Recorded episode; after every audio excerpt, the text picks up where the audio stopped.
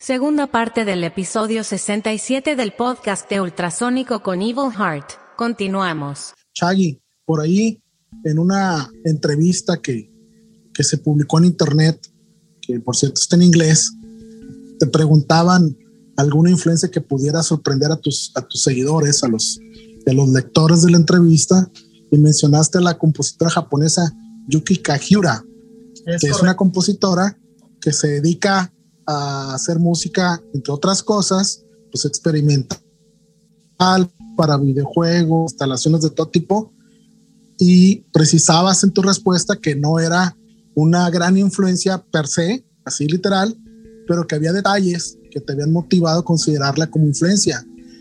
Platícanos un poquito de esta parte.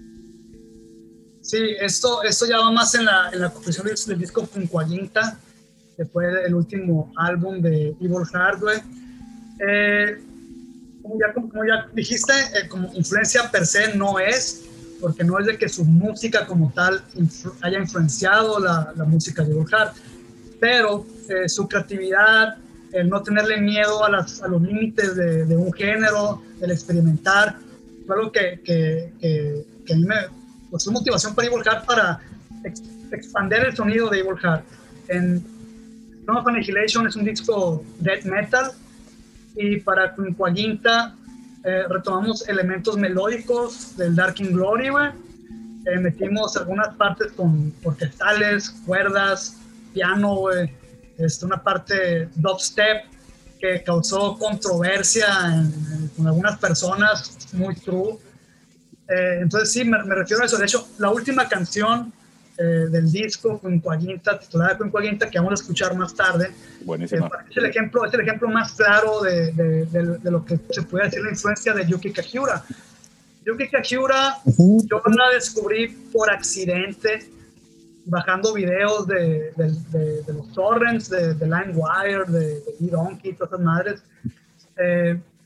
Encontré unos anime music videos y venía una rola de Rammstein con un anime music video de una serie que se llama Noir, y ya dije, se ve chingona la serie, pues voy a bajar el anime.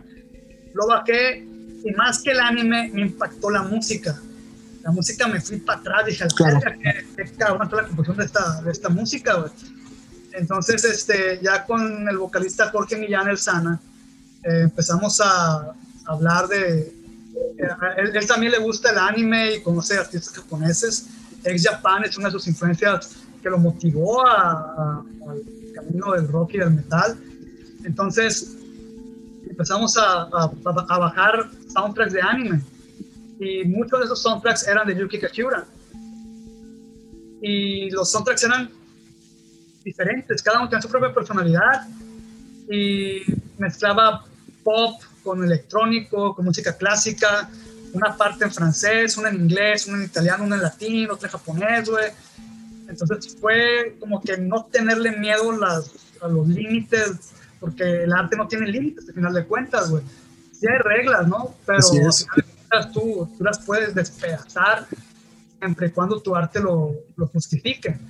Entonces ahí fue cuando escuchando Yuki Kajiura fue como que a mí se me vinieron más ideas que no había utilizado anteriormente en Evil Heart, y motivó a expandir, a ser más creativos, vaya. Hola, ¿qué más te puedo decir al respecto? Pues sí, bueno, eso ya escucharán el tema al final, pero sí, yo pienso que si tocas un género, puedes nutrirte de otros géneros. Por supuesto. Y esto claro. He visto en entrevistas con grupos que me gustan, por ejemplo, Isan, el vocalista de Emperor, vocalista y guitarrista de Emperor.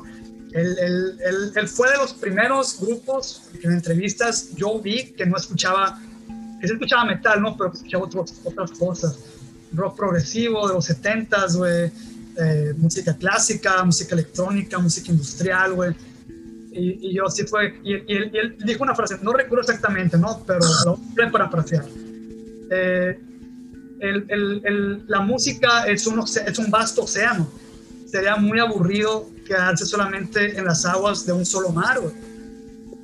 Así como van a entender de que hay un chingo de música, güey, sería muy aburrido quedarte encasillado en un solo género, explora otros géneros, güey. Y de hecho yo sí, como muchos metaleros, tuve una etapa que solamente ya puro metal, güey, puro metal. Ni hard rock que escuchaba, ni hard rock que escuchaba ya. Y hoy en día sigo escuchando mucho metal. Yo siempre me la paso buscando material nuevo. El año pasado escuché como 500 discos de 2020, güey. O sea, me la pasé explorando grupos, revistas, reseñas, güey, listas de lo mejor del año, güey, y escuché un chingo de material. Pero al mismo tiempo, güey, escuché muchas cosas que no eran metal, güey. Principalmente música electrónica, soundtracks, música de animes. Y el género que para mí, de los géneros nuevos que escuché recientemente, que más me clavé en el 2020 fue el bluegrass, güey, que es el primo más campirano del country, güey. A mí me gustó muchísimo más el bluegrass que el country, güey. Okay. Sí, o sea, mucho del 2019 para acá, pero digo, primordialmente escucho metal del 90%, 95% del tiempo, pero no me cierro, me claro. Gustan otras cosas. Antes Chagui, de pasar al punto. Adelante, Miguel. Te iba a comentar que ya de cara al último disco de Evil Heart, y voy a suponer nada más, ahí ya entra el buen Draco que tenemos aquí con nosotros, o todavía no. Sí, bueno, el Draco entró para unas tocadas en vivo del Strong Annihilation.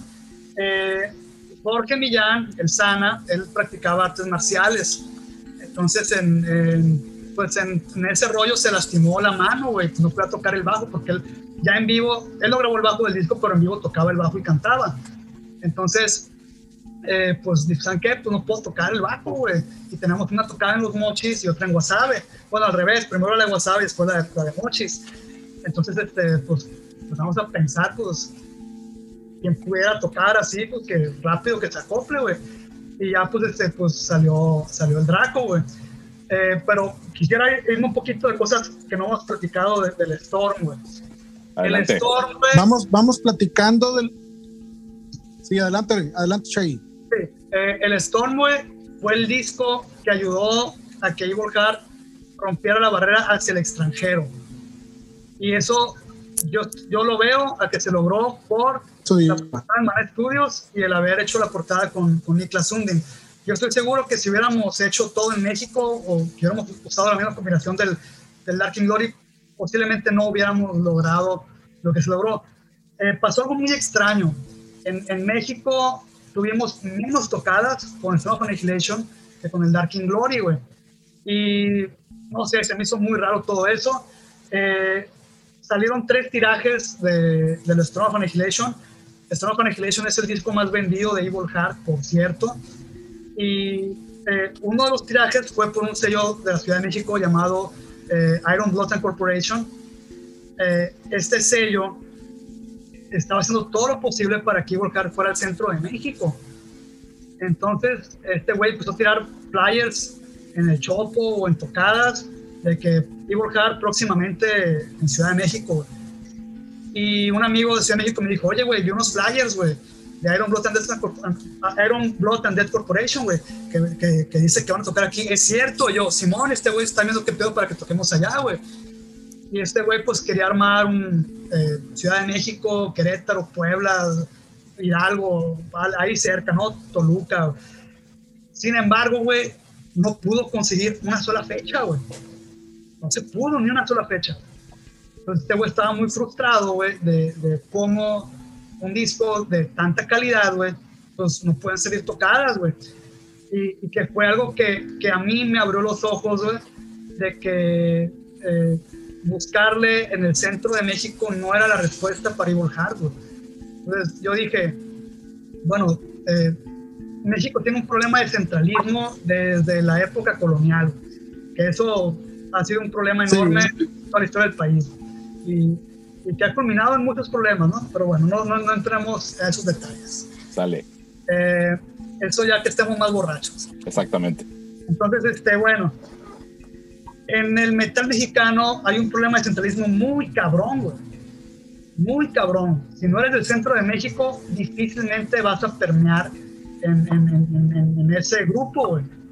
Y eso estaba más cabrón antes. Hoy en día sí veo que hay más apertura, güey, a que bandas que no son del centro de México toquen en el centro de México, pero en aquellos épocas estaba bien cabrón. Entonces yo sí me quedé defraudado, que dije, verga, güey, le metimos el doble de lana al disco, güey.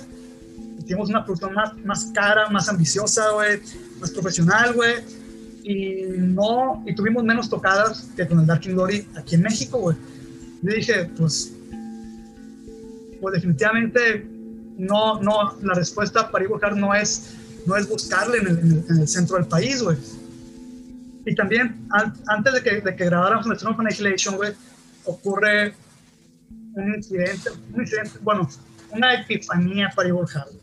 En el 2006, güey, un año antes de que saliera el Rotten Mutilation, tocamos en Mexicali con la banda polaca Behemoth, güey, una otra influencia muy fuerte para Ivor Hardware, y que en ese momento estaban en su mero mole, güey. Estaban tocando bien cabrón, güey, y nos vimos tocar en vivo, güey. Y dijimos, a la verga, güey, esto es lo que tenemos que hacer y buscar, güey. Este nivel de profesionalismo es con el que debemos de buscar tocar, güey. Al día siguiente había un festival metalero en San Diego, se llamaba Sons of the Underground. Y a ese festival fuimos Adrián, Cebollín y yo. Jorge no pudo ir porque no tenía visa, güey. También Luis Felipe Pitufo tampoco pudo ir porque no tenía visa, güey. Y pues, ok, nos vamos a San Diego, güey.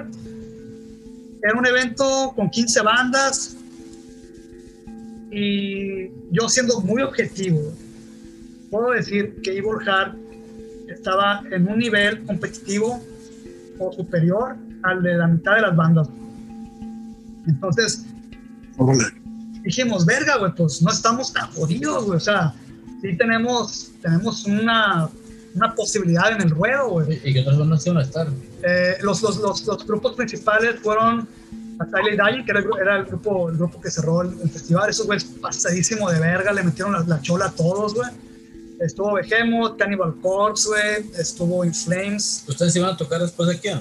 No estábamos agendados para tocar. Y ya pues bandas más pequeñas, ¿no? Entonces, sí, de las bandas más pequeñas, pues sí dijimos, güey, pues hay unas bandas culerísimas, cabrón, güey, que yo en lo personal, güey, no soy de las personas que le grite cosas a las bandas, güey, porque se me hace muy culero, pues, de que, ok, ya estás haciendo un chingo de esfuerzo en estar ahí arriba en el escenario, y para que un cabrón te grite pendejadas, pues no mames, güey, cabrón, güey. Pero tocó un grupo que se llamaba The Chariot. Ay, güey, no mames, qué cosa tan más culera la verga, güey. Que ahí sí de plano no aguanté, güey, y sí les empecé a gritar pendejadas, güey. ¿Qué digo? Todo el mundo está gritando pendejadas porque estaba culerísimo el grupo, güey. Yo le dije, pues a la verga, pues yo también, güey. Bájense la verga, bueno, en inglés, ¿no? Pues bájense la verga y... Madre, en inglés. Dije, saber la traducción, bájense la verga en inglés. Ah, no, pero ahorita, sí, unas bandas que pedo, güey. Y dije, bueno, pues si estos cabrones pueden tocar en estos festivales, ¿por qué nosotros no, güey? Entonces ahí empezamos a ver qué pedos para migrar a la frontera, güey. Y también pasa algo que había olvidado omitir. Como ya comenté, Dark King Glory tuvo muy buena impresión a nivel nacional, güey. Y nos contacta un güey de Caléxico, mexicoamericano, que tenía una agencia que se llamaba Desert Rock Promotions, güey. Ese güey estaba manejando al grupo californiano de heavy metal Cage y también a Neil Turbin, el vocalista original de Anthrax, güey. Entonces este güey me dijo, ¿sabes qué? Me interesa manejar Ivor Hart, güey. Pues yo dije, verga, güey, dije, no mames, güey, pues este cabrón tiene a... Sí, claro, ¿qué onda? Cage, güey, pues, qué chingón. Y por un momento tuvimos dudas porque íbamos a ser la primera banda de metal extremo que este güey iba a mover, güey. Entonces teníamos la duda de que, ok, este güey mueve puro heavy metal, era una banda de metal extremo y a lo mejor íbamos a quedar relegados, güey. Entonces dijimos, bueno, pues no hay pedo, pues no hay nada que perder, güey. Pues sí, jalados contigo, güey. Pobres, le mandamos material. Este güey tenía una gran ventaja, güey. Este güey cuando mandaba emails a páginas de noticias metaleras, él ya estaba filtrado, güey. Si yo mandaba mails para que me publicaran noticia, se iba al junk box, se iba al correo basura, güey. Pero este cabrón no, este güey llegaba a quien debía de llegar, güey. Y pues eso ayudó bastante en cuestión de las noticias de Evil Heart, güey.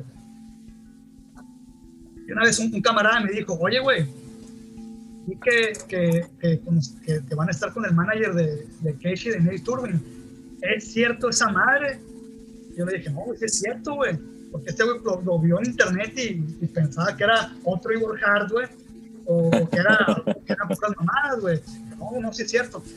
Desafortunadamente, este güey fue un pájaro nalgón, güey. Y terminó, pues, incumpliendo, pero no hay pedo. El punto ahí está en que le llamamos la atención a un güey ya de un nivel más arriba, por decirlo de alguna forma, güey. Y bueno, regresando al Son of Annihilation, güey. Bueno, ya seguimos en... Sí. Regresar al festival, mejor dicho. Entonces ahí dijimos, hey, ¿saben qué? Pues deberíamos de emigrar a la frontera, güey. Vamos a Mexicali o a Tijuana, güey, y buscar tocar en Estados Unidos, güey, porque la neta nos dimos cuenta que en México, estés donde estés, no hay diferencia, a diferencia de otros géneros en los que sí te puede ir sustancialmente mejor si te vas a otra ciudad, güey. Oye, Chague, en este punto ustedes estaban trabajando, cada quien tenía sus trabajos godines y el proyecto de Everheart era pues el proyecto secundario, o realmente estaban comprometidos en el proyecto de Everheart 24/7. Pues estábamos no 24/7, pero sí era algo muy muy en serio, más para mí, güey. Yo agarré varios trabajos pues bastante zarras, por decirlo así, güey, o no muy bien remunerados por Evil Heart, güey. Afortunadamente, en la época de los Son of Annihilation, sí tenía un trabajo que ganaba bien. Uh-huh. para esos años, y me permitió darle trabajo también al bajista y al vocalista, güey. Trabajamos en un estudio que tenía sucursales aquí en Culiacán, en Monterrey, en Guadalajara, aún en Toluca, güey. Entonces, todos nos mandaban las fotos por internet, las regresábamos por internet. Estuvimos trabajando home office pues un buen de tiempo, güey. Entonces, afortunadamente ese tipo de trabajo nos daba tiempo para el grupo y no nos tenía atados de estar a una ciudad. Chingón. Pero Adrián y el Pitufo, ellos sí estaban más amarrados a Culiacán. Entonces ya cuando empezamos a hablar el tema de migrar a la frontera, güey, Cebollín, el bajista, güey, él tenía familiares en la frontera, güey. Entonces le decía, no, pues yo tengo familia allá, pues nos pueden echar la mano, güey, qué chingón, pobres. El vocalista del Sana también decía que le estaba bien puesto, güey, yo también, güey. Y pues ya los guitarristas, ellos no estaban pues muy seguros que digamos, más aún no que aún sí. Entonces, ya que sale el disco, güey, el disco de Son of Annihilation se veían muy buenas oportunidades. Dijimos, bueno, pues, si logramos con Dark y tantas cosas, con este disco invirtiéndole más, vamos a lograr más, güey. Pero en algunas partes así fue, en otras no.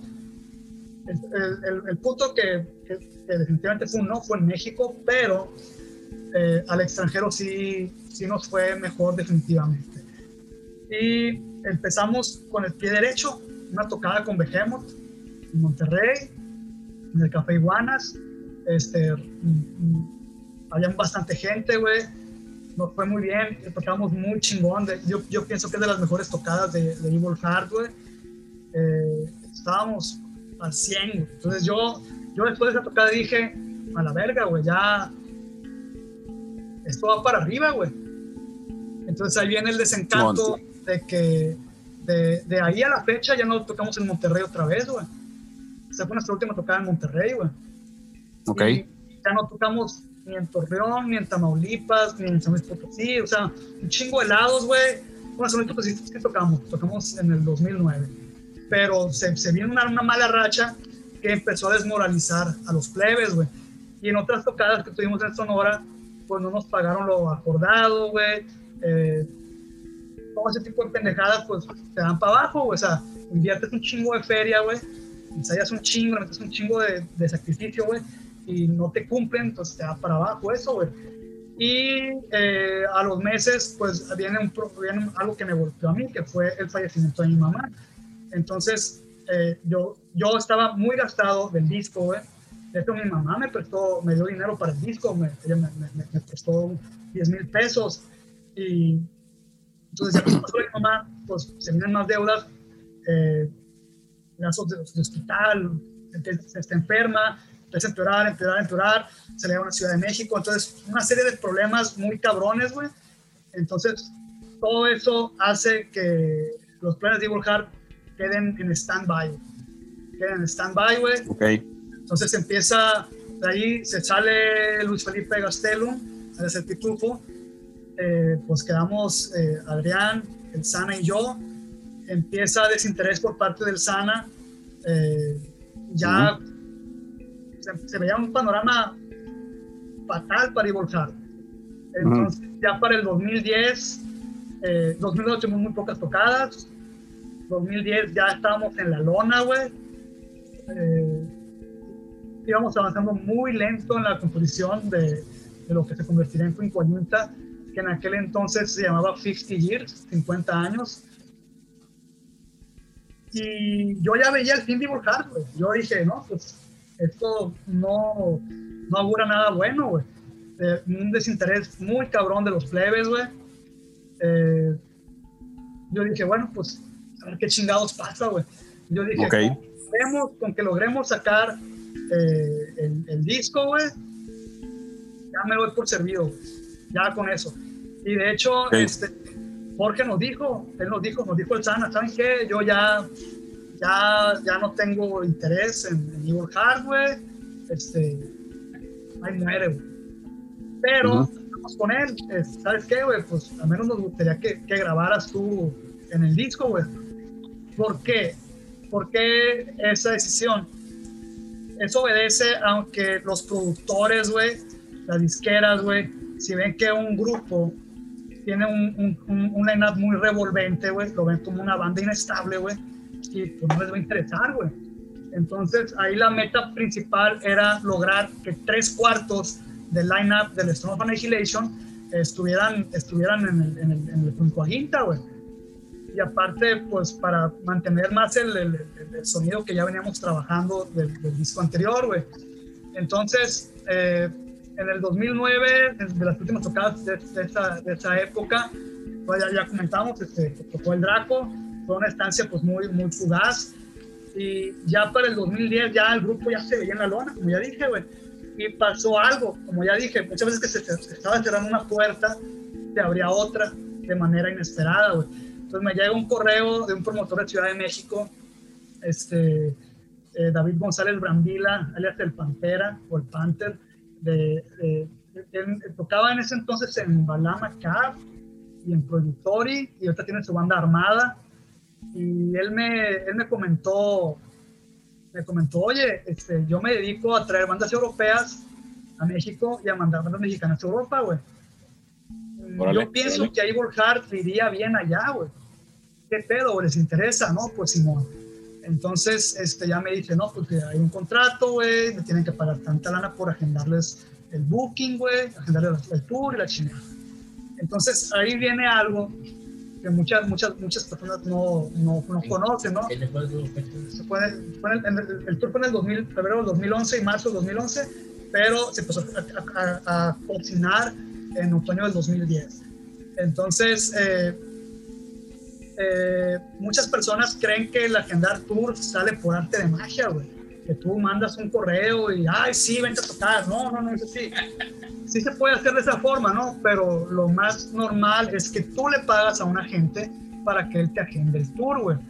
Entonces, el tour nos costó agendarlo 10,000 pesos, sí, como 10,000 pesos, si mal no recuerdo. De entrada. Sí. Y pues se supone que tú vas a recibir un pago allá y vas a vender mercancía y con eso te vas a solventar el viaje, güey. Entonces, voy a mencionar lo que ya había dicho hace rato, güey. Si tú estás pensando que ir a partes iguales a una banda te va a llevar al crecimiento, estás equivocado. ¿Qué pasó con este tour? Ah, bueno, me voy a ir un poquito más atrás. Estamos en Annihilation, fue principalmente financiado por Adrián y por mí, en menor escala por el Sana y en nula participación de financiamiento de Luis Solita y Gastelón el Pitufo, güey. Pero para nosotros no hay pedo, nos valía verga eso, porque no, nosotros no estábamos buscando tener partes iguales ni mamadas de esas, no. Nosotros no nos no, lo que nosotros queríamos lograr una meta sin importar cómo fuera lograrla. Porque si nos hubiéramos ido a que cada quien tenía que poner 15,000 pesos, hoy ese disco nunca hubiera salido. Ok. Entonces, el guitarrista nos dijo, ¿saben qué? Yo no puedo poner dinero, güey. Entonces, ok, no hay pedo. Tú graba lo mejor posible que puedas, güey. Y con eso, güey. Entonces, ya para el tour, güey, nos comenta el Sana, pues, de que él no tenía dinero, güey. Entonces, pues, ni pedo, güey. El tour lo pagamos entre él y yo, güey. Pero, y ahí vienen críticas de la raza, ¿no? De que se hubieran llevado otro vocalista, güey. Que esto, que aquello, pero son puras mamadas. Que no saben qué había detrás o qué había en ese momento, wey. Y en ese momento lo más apropiado fue haber llevado al San tan punto. Claro. Y no hay más que alegarle, porque era la voz del disco, wey. Entonces las tocadas se vieron muy bien, hubo muy buena recepción. Algunas tocadas obviamente tuvieron solas, porque ahí tocábamos en martes, tocábamos en miércoles, en domingo, güey. Una tocada que tuvimos, 2 tocadas en un día, güey, entre semana, güey. Entonces, pues ni pedo, o sea, yo le dije a los plebes, si hay 10 personas, si hay 100,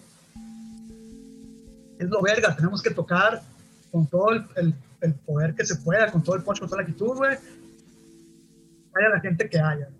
Esto fue en Europa ya. Sí, eso fue en Europa. ¿Qué ciudades? Si las puedes mencionar así rapidito. Sin... Los shows en Alemania, en Frankfurt y en Leipzig. En República Checa, en Praga, tocamos en 2 ocasiones. Tenemos agendado un show en un lugar que es una ciudad checa que se llama Ash, pero te complicaba mucho la logística del transporte, porque Ash es un pueblo que no hay mucho transporte, entonces ajá, era posiblemente perder el transporte a Alemania, y por consecuencia perder el transporte a México, güey. Ok. Entonces dijimos, a la verga, pues no nos vamos a llegar. Y pues se improvisó otra tocada ahí en Praga, güey. Y en Eslovaquia tocamos en varias ciudades. Y ni siquiera sé pronunciar los pinches nombres. Y qué gran momento. Qué gran momento. Pero hubo alguna en Europa que dijeran, ah, caray, hoy sí estuvo bien. Sí, el show de Straske, güey. Estaba lleno el lugar, güey. Tuvimos que repetir canciones, güey, porque se nos acabaron las canciones, güey. Se acabó el set. Se acabó de vuelta. Está tocando más, güey. Y repetimos el Throne of Annihilation, güey. Y no, respuesta muy chingona a esa tocada, güey. Oye, ¿y qué respuesta tenían, por ejemplo, que fueran mexicanos, güey? ¿Si era factor o pasó a un segundo plano? Exacto. No, yo no creo que haya tenido mucha influencia. Sí, obviamente. Sí, pues el hecho de que alguien de México vaya allá, pues sí como que les genera cierta curiosidad, ¿verdad? Curiosidad. Y de hecho, cuando tocamos en esta ciudad de Sova por Bradlon, yo empecé a buscar los eventos de Facebook de las tocadas y empezaba a poner comentarios, nos vemos en tal fecha, güey, y ponía el video de Trump Annihilation, güey, ponía el estudio report de la batería del disco y cosas así. Trataba de interactuar y trataba de escuchar a las bandas, güey. Esto es algo que yo le recomiendo a todas las bandas que van a hacer un tour, güey. Siempre que hagan un tour, traten de escuchar a las bandas con las que van a tocar. Créanme que es algo que las bandas se lo van a apreciar mucho y va a generar camaradería, claro, que les ayuden, güey. Por supuesto. En el caso de estas tocadas, güey, pues no es de que nos pudiéramos llevar todo el equipo de aquí, güey. Claro. Entonces, yo me llevé la tarola, pedales y los platillos y las baquetas y ya, güey. Entonces, allá me tocó tocar con sets muy simples. Mis sets son 2 bombos, 3 toms de aire y 2 de piso. Y yo, previo al tour, estaba adaptando las canciones de Burjar a un set, aunque es sencillo, de una tarola, 2 toms de aire y 1 de piso, porque yo estaba seguro que la mayoría de kits iban a ser así, y ni pedo. En lo personal, para mí te tienes que adaptar a lo que haya. Porque claro, correcto. Pasa muy, muy mamadora de que si no está talante yo no toco, y pura mamada así, güey. Sí entiendo totalmente ese punto de vista, güey. Sí, pero no era una circunstancia que ustedes pudieran decir que así iba a ser, pues. Claro. Sí, pero si eres rocker, güey, o metalero, güey, déjate de mamadas, güey, y te las tienes que rifar con lo que hay. Claro, wey, sobre todo si ya brincaste el charco para eso, ¿no? Exacto, y no nada más me refiero a eso, sino también aquí en México, güey. Por supuesto. Me ha tocado conocer raza, güey, inmamable, güey, de que, no, es que si no hay trampa, yo no toco, güey. No, claro, Chagui. Pues total, güey, en Alemania las dos se pusieron muy bien también. Las de Eslovaquia, pues algunos shows eran lugares muy pequeños y entre semanas pues, no hubo tanta asistencia. Y qué más les puedo decir de esto, digo, aparte de los días libres que íbamos a turistear a lugares bien chingones, güey, castillos, güey, viendo los edificios de Praga, los edificios de Budapest, güey, otro pedo, güey. Una experiencia muy chingona, güey, la verdad, güey. Claro, vas de vacaciones y aparte a tocar, güey, a huevo, güey. Sí, exactamente, güey. Y hablando del tour, también aprovechando que íbamos a ir a la Ciudad de México, porque íbamos a salir para Europa, tratamos de agendar fechas en el centro del país, güey. Entonces el mismo promotor, güey, nos agendó fechas en Pachuca, en Toluca, en Querétaro, en Ciudad de México, y otra más que no recuerdo. Y total, güey, que se terminaron cancelando. Entonces yo andaba muy preocupado porque teníamos un chingo sin tocar en vivo, güey. Ok. En vivo en el 2010, güey. Entonces, desde el 2009 hasta el 2011, una tocada y el tour a Europa, güey. Entonces yo andaba muy preocupado. Esas tocadas se van a hacer como ensayos, pues. Para volver a agarrar ritmo, claro.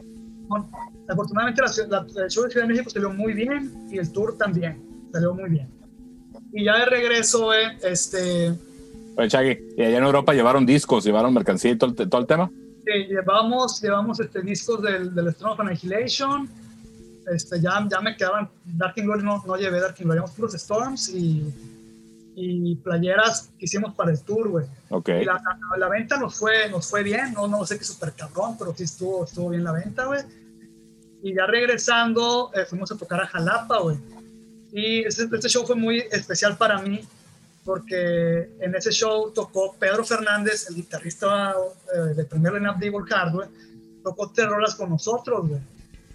Y aquí viene algo de lo que ya mencioné, del desinterés de los plebes, güey.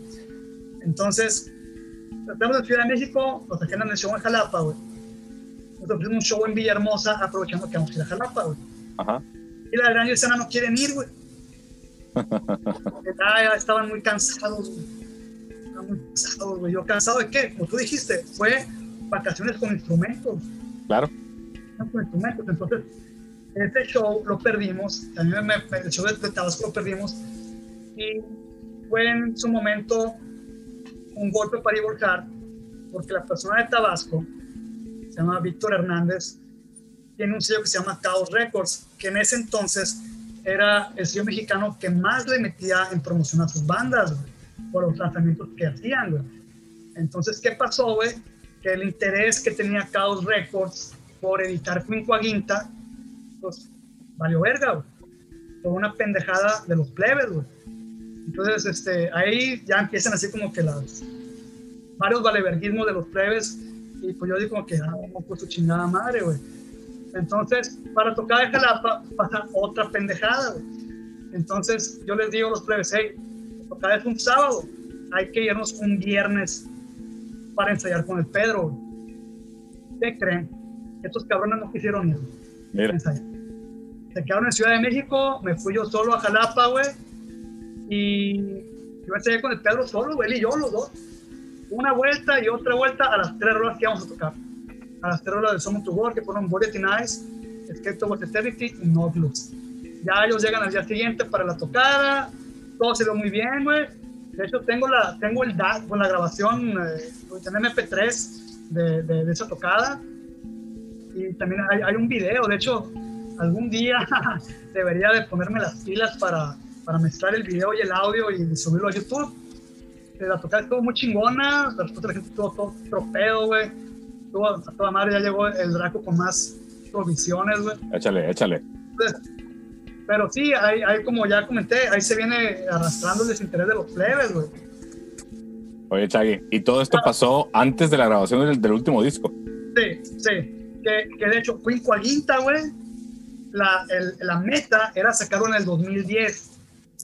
Porque fuimos 2001, pasan 3 años, 2004, Dark in Glory, 3 años, 2007, Cenotaph Annihilation, con natural era 2010, Queen Coalinta, güey. Desafortunadamente tardamos 7 años en sacar Queen Coalinta, 2014, güey. Entonces, previo al tour, güey, me dicen, o componemos o ensayamos para el tour, güey. Y yo, güey, pero ¿por qué no podemos hacer las dos cosas, güey? No, porque escogen. Y también por esas fechas, güey, nos ofrecen grabar un tributo a la banda mexicana Cenotaph, que tocaron, como ya comenté, en el Festival de Rock del 97, güey. Y para mí era un sueño guajiro en algún momento tocar la rola Severance del disco Rain or Black Oceans de Cenotaph.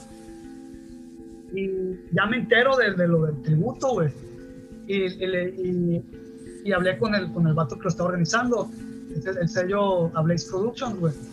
Y ya le digo a este güey, mejor conocido como el Plátano, este chavalón, y me dice, hey, güey, ¿qué pedo, güey? Salió el tema, pues dije, oye, güey, que estás haciendo un tributo a Cenotaph. Y me dijo, no, pues Simón, güey. Le dije, güey, ¿y por qué no nos habías avisado? Me dijo, te me fue el rollo, güey, pero no, espérame. Y ya pues sale, yo le dije, oye, güey, ya alguien agarró Severance, güey, y me dice, no, nadie la ha agarrado, güey. Entonces yo dije, no, pues nosotros la queremos agarrar, güey, sobres, güey. Aparte esta canción, güey, para tocarla nosotros, güey. Entonces ya me dice este güey que Simón, pues ya no, aparte de nosotros, entonces ya empiezan ahí. Ok, un breve bajón de la energía eléctrica nos obligó a hacer una pausa involuntaria. Chagui, nos platicabas de este tributo a Cenotaph con esta rola de Severance. ¿Qué fue lo que pasó al momento de que conocieron estos lineamientos raros para la grabación del tema? Sí, bueno, totalmente que a final de cuentas sí nos dieron luz verde para mezclar y masterizar en Manet Studios y empezamos a sacar la canción.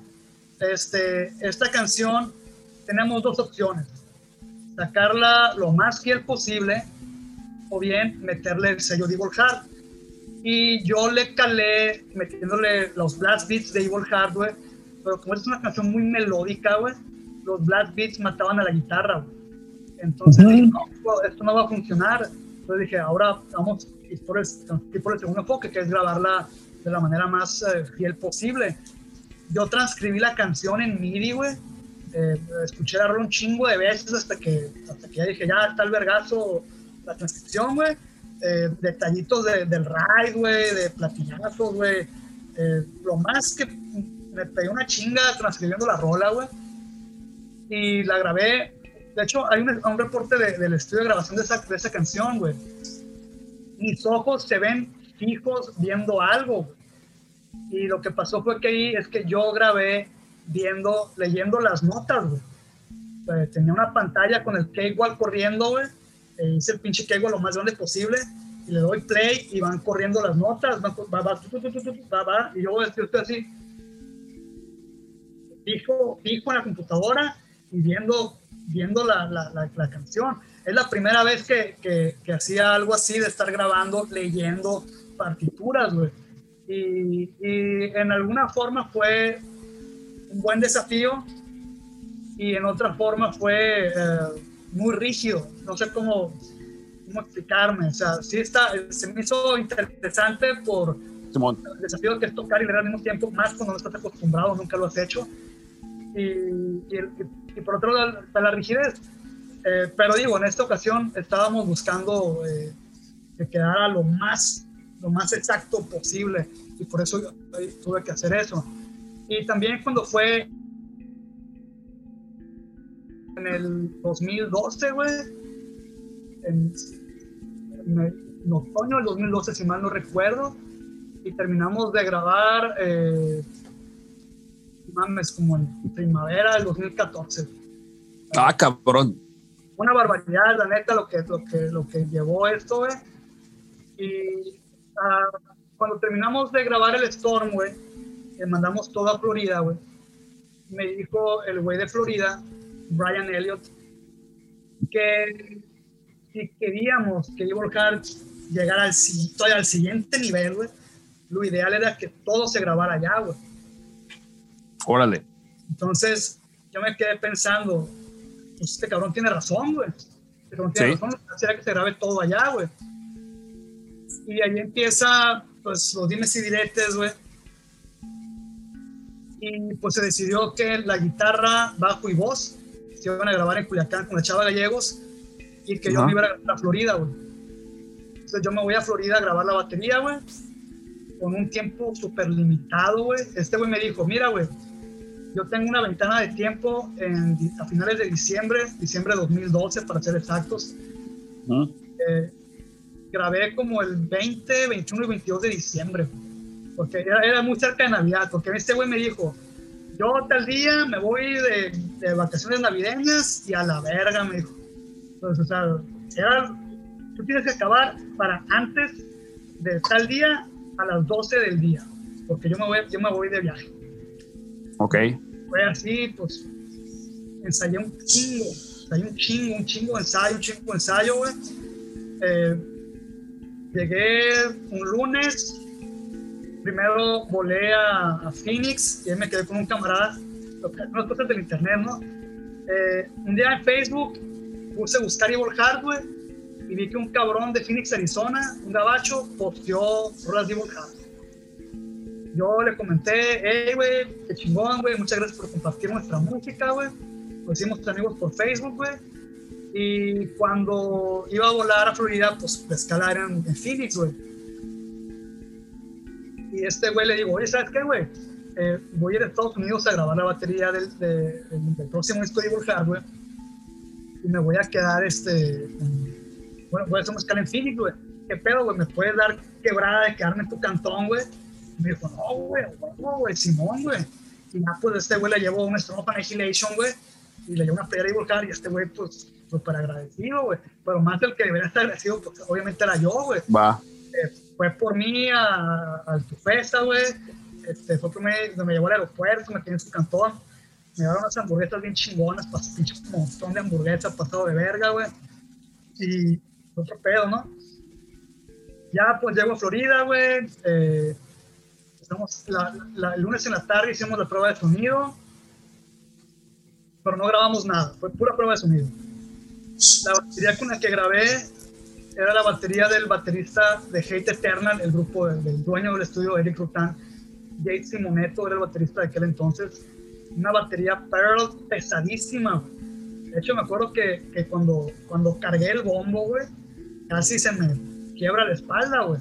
Pues ahí me di cuenta de la calidad de la madera de esa batería pro pesada que estaba, güey. Mientras más liviana es una batería, generalmente es una batería más peorra, pues. Y la batería se estaba bien maciza, güey, machín, güey. Y los cueros más chingones que he tocado en mi vida, güey.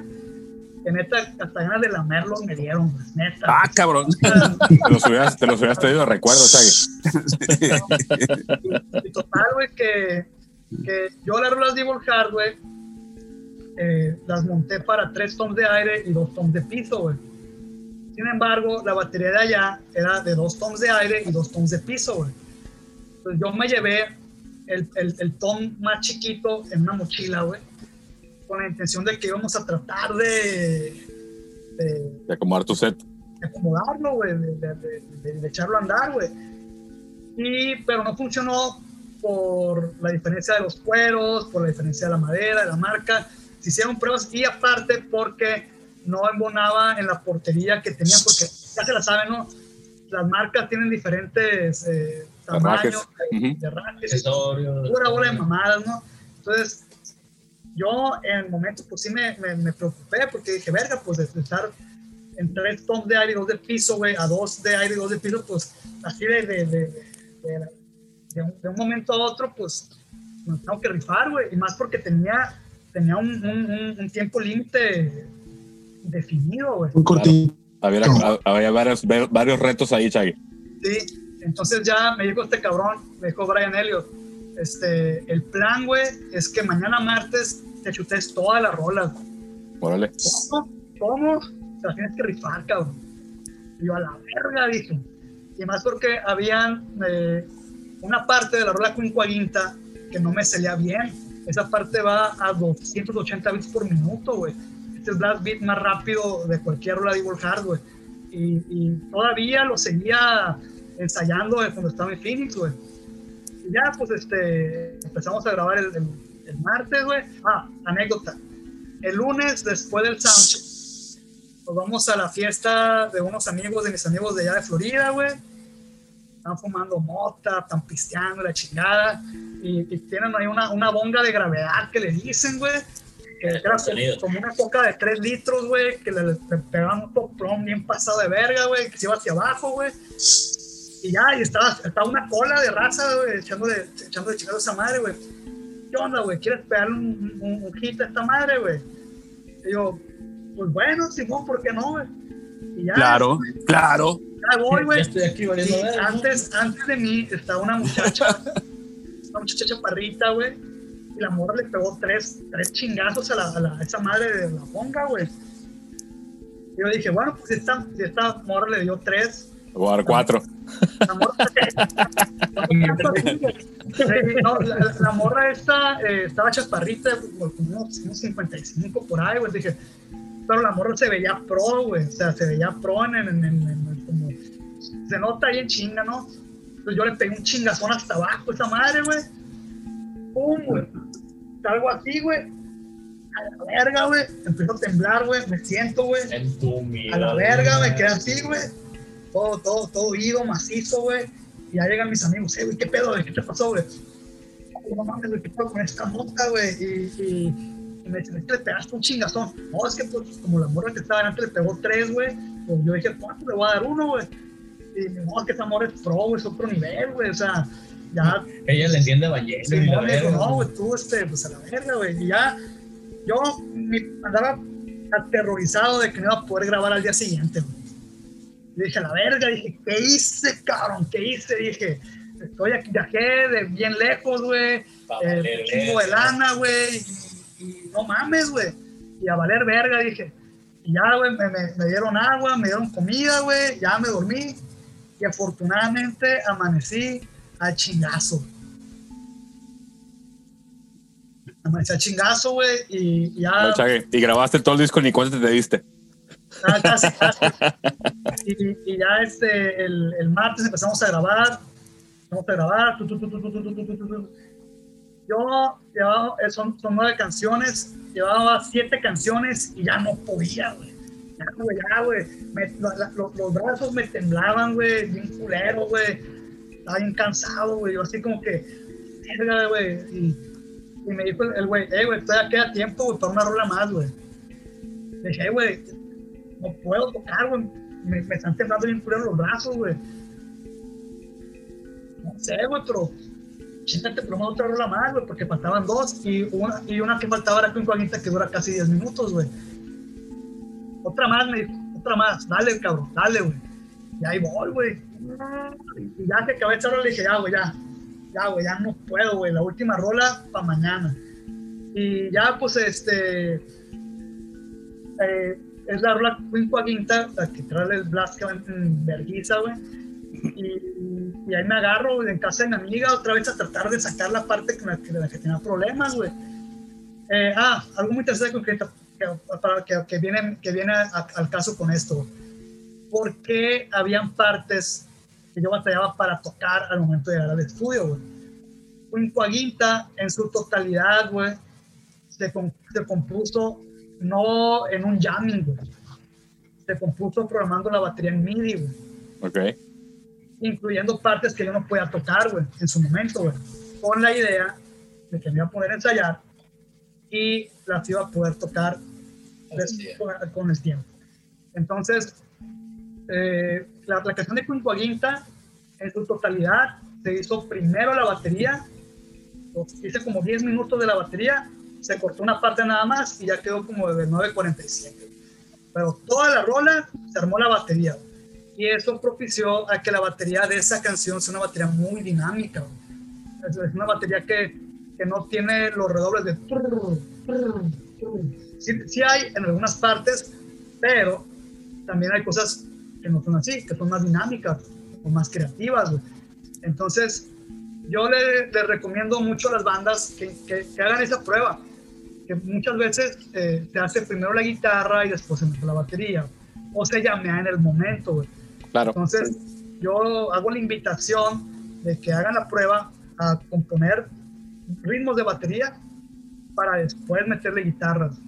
Okay. Y en el caso de nosotros, siento que funcionó muy bien, porque en el Son of Annihilation, güey, la forma de tocar y componer tanto del Pitufo como del Adrián es muy orientada a la guitarra, güey. Okay. Entonces no daba chance a que la batería hiciera otras cosas. Fue un comentario que me hicieron mucho de Son of Annihilation: güey, ¿por qué los redobles son tan lineales? Es cierto, yo no puedo decir que es mentira, es la verdad, güey. Los redobles son muy lineales en este disco. Estás siguiendo las guitarras, pues. Estoy siguiendo las guitarras, exactamente. Entonces yo dije, así como el Chava me hizo observaciones del Dark King Glory, así como alguien hizo observaciones del Summon to Gore, se corrigieron para el Dark King Glory. El Dark King Glory me hicieron observaciones, se corrigieron para el Son of Annihilation. Para el Son of Annihilation las observaciones se corrigieron para el Quinquaginta, güey. Para mí esa es la forma en la que uno, como banda y como músico, bueno, como todo, puede progresar. Evolucionas, claro. Oye, sí. Chagui, y platicas que programaste en K-Walk. ¿Estabas totalmente consciente de lo que programabas? ¿Lo podías hacer en vivo? O sea, ¿lo podías ya hacer tú? ¿Por la velocidad, por la complejidad? Algunas partes no las podía tocar al momento de que hice los MIDI. Iban a los 170 bits por minuto, la parte de 280, güey. 180. Estás loco a la verga. Y había otra parte que eran unos tiempos compuestos, güey, de 3/4, 5/4, güey, que tampoco los podía tocar, güey, pero ese ritmo me llegó así como que a la mente, así como que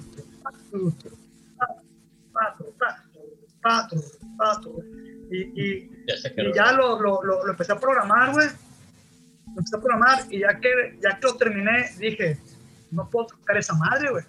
Pero voy a poder, güey. Pero lo puedo recrear de alguna forma o algo así, ¿no?